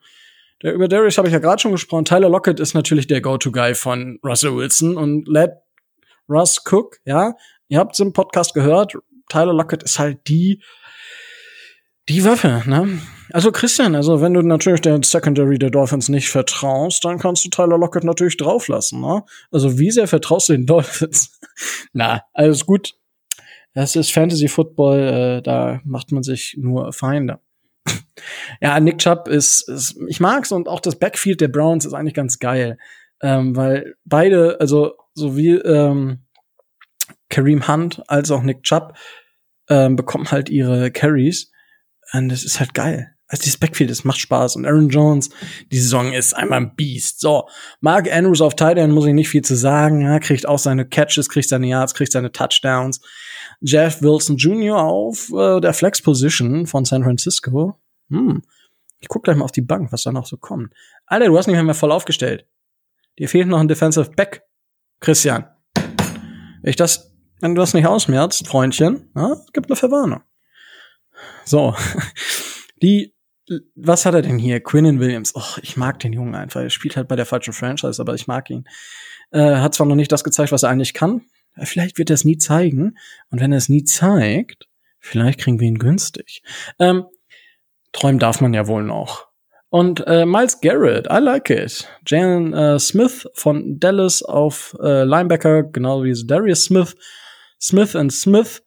Und dann kommt Marlon Humphrey der einen neuen Vertrag unterschrieben hat. Übrigens, dieser neue Vertrag ist einfach mal so, ich glaube, 15 bis 20 Millionen teurer als der von Byron Jones. Also dieser Vertrag von Byron Jones, wo alle gesagt haben, boah, die Dolphins, jetzt haben sie richtig teuer, ja, haben wir.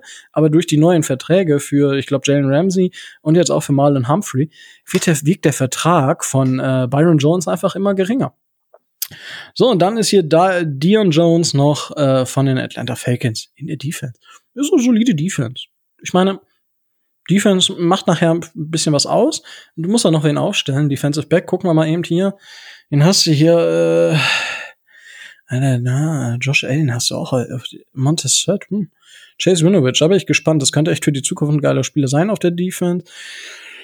Bradley Chubb auf Linebacker. Defensive Back wollen wir gucken. Linebacker Isaiah Simmons ist kein Flex. Nicht mal mehr auf Defensive Back. Oh, das hätte ich nicht gedacht. CJ Henderson, wie wäre der denn? Hm? Hm? Hm? Ähm, Von Bell, Defensive Back. Ja, hast du auf jeden Fall. Also ich glaube, ich würde wahrscheinlich mit Henderson gehen. Spielt gegen die Bengals. Da kann man vielleicht noch so als ein oder andere Rookie-Mistake von ähm, vom First Overall Pick äh, Joe Burrow hoffen. So, gucken wir jetzt mal hier in die Bank. Teddy Bridgewater auf Quarterback. Gut, du hast Josh Allen, da müssen wir nicht weiter reden. Zach Moss auf Running Back. Terry Cohen ist ja halt auf IR. Äh, Ito Smith von Atlanta. Okay, Brandon Ayuk, das ist ein geiler Pick für die Zukunft. Und er macht jetzt auch schon Punkte, also für Bye Weeks, genauso wie Jerry Judy, Alter. Das sind solide Rookie äh, Wide Receiver, die du da, die du dir da gesichert hast. Das ist echt cool. Ähm, dann nehmen wir es wahrscheinlich noch viel Spaß haben. Hunter Renfro auch solide, ich mag den ja. Habe ich vorhin gesagt, OJ Howard noch als Titan. Ja, doch. Also, wie gesagt, stellen noch einen Defensive Back auf und das sieht gar nicht so schlecht aus. Gut, kommen wir zur Mannschaft vom, vom Sascha, dem Riesenlubu. Ja, ja da muss man mir vielleicht irgendwann noch mal erklären, wofür Riesenlubu steht. Ja, also ich rede die ganze Zeit vom Riesenlubu, ey, wenn, wenn das irgendwer hört. Äh, ja, der Rico, der hat schon wieder vom Riesenlubu erzählt. Okay, ja. Muss man mal erzählen, womit es sich da auf, äh, was es damit auf sich hat. So, bam. So, Patrick Mahomes, Bank, geiler Typ. Miles Gaskin auf Running Back. Alter, genau richtig gemacht. Miles Gaskin, er rasiert bei uns. Der Bursche hat in der Offseason richtig hart gearbeitet und hat sich halt das verdient, was er jetzt bekommt. Ich bin so froh, dass er wirklich jetzt eingeschlagen hat. Das tut echt gut. Natürlich, ne? Man sieht, Matt Breeder haben wir gehört, Jordan Howard. Alter. Und Miles Gaskin macht das Rennen. Also, Respekt an den Burschen. Devin Singletary, ja, Kommt für mich tatsächlich, hätte ich mehr erwartet, dass der ein bisschen mehr macht als das, was er macht. Aber das kann ja noch kommen, je nachdem, ob die äh, Bills manchmal ein bisschen umschalten auf Running Backs oder halt auch mal kurze Bälle werfen und nicht immer nur die langen Brote. Ähm, Marquise Brown auf Wide Receiver Curtis Samuel, ja, solide. Äh, äh, Hollywood Brown mag ich sowieso. Curtis Samuel ist ein solider Pick und hier haben wir George Kittle als Tight End. Ja, gut, habe ich gerade auch schon was zugesagt, ist ziemlich gut. Ja, ist wirklich ein recht guter. Ähm, hast du gut gemacht, den zu holen? Doch, ist, ähm, ist ein geiler, geiler Spieler. Und DJ Chark, ich hoffe, dass er diese Woche wieder spielen kann. Ähm, ist der Go-To-Guy von Gardner Minshew, der halt das Duell der Werte verloren hat. Haha. Ha. Ähm, aber ich guck gleich mal auch auf der Bank, was da noch so ist. Kommen wir zu Defense. Yeto Gross Matos und Eric Armstead, also von Carolina und von San Francisco. Ich hoffe natürlich, dass der Spieler von San Francisco heile bleibt. Ähm, dann haben wir auf Linebacker Christian Kirksey von Green Bay, der momentan auch noch äh, doubtful ist. Also, hu, da musst du vielleicht noch mal ein bisschen wirklich aufpassen. Dann Jamal Adams, hast du im Podcast vielleicht jetzt gehört. Ähm, Sascha, mh, mm, kann sein, dass sie den schon. Vielleicht, vielleicht auch nicht. Ich denke, er wird alles tun, um dabei zu sein, weil es gegen die Dolphins geht, aber schauen wir mal. Jeremy Chin, geiler Spieler, aber auch questionable und Trevon Diggs auf dem ID. Du hast wirklich drei Rookies in der Defense. Solide. Und Harrison Butker als Kicker, gut, kann man nicht viel falsch machen.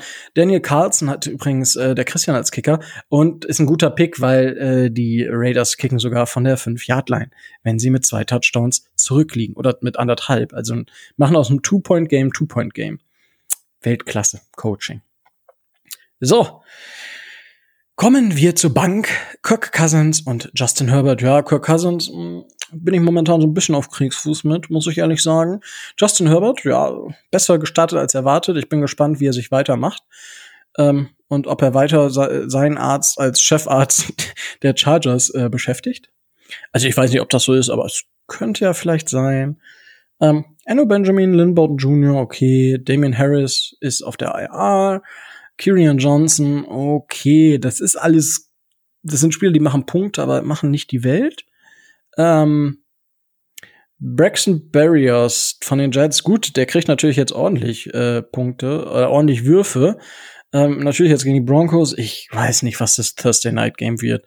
Ey, ich werde morgen aufwachen und mir denken, entweder, oh mein Gott, eine Million Punkte oder oh mein Gott, wirklich, sie haben 0-0 gespielt oder so. Also, es kann viel passieren. Paris Campbell, oh, ai, ah, der Junge tut mir so leid. Das ist so ein geiler Receiver und schon wieder verletzt, ey. Kendrick Bourne, solide momentan. KJ, KJ Hill von den äh, LA Chargers. Ähm, ja, ich glaube, der hat eine gute Zukunft. Ähm, ich hoffe, dass er zumindest dran bleibt. Ähm, und dann haben wir hier noch Jalen Rager, Eagles, Henry Rux von den Las Vegas Raiders. Ähm, auch doubtful, aber ich denke für die Zukunft ein geiler Spieler. Und dann kommen hier Irv Smith Jr., Ian Thomas und Adam Troutman. Geiler Typ. In der Defense, was hast du hier? Hast du hier noch? Dervin James Jr. Der Typ, der tut mir auch, also ich, es tun mir so viele Le Leute leid hier. Zach Bourne, den wollte ich übrigens ich haben als alter Wisconsin. Ich glaube, der kann, wenn er jetzt wirklich äh, regelmäßig spielt in den nächsten Jahren, ein richtig geiler äh, Edge Defender werden. Und Marcus Davenport, D-Liner, ist auch questionable, würde ich sagen, ja. Und Ross Blacklock, Houston. Ja, also das wird definitiv spannend. Ich muss aber gestehen,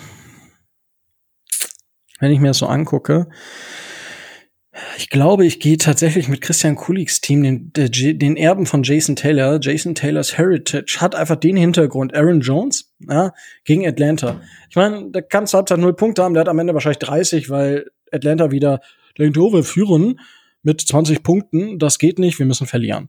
Ähm, und Josh Allen ist einfach ein Tier. Natürlich gegen Patrick Mahomes weiß man nie, aber Tyler Lockett, das ist halt die Gefahr, dass der wieder mal drei Touchdowns macht.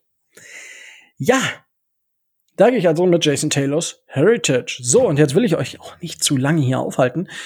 Ähm, ich möchte mich bei euch bedanken, dass ihr wieder so lange zugehört habt. Es war mir wieder eine Ehre. Es hat mir unheimlich viel Spaß gemacht. Danke nochmal, Marco, ähm, dass du dir die Zeit genommen hast. Äh, du kannst jetzt nicht Danke sagen, aber ich weiß, dass du Danke gesagt hast.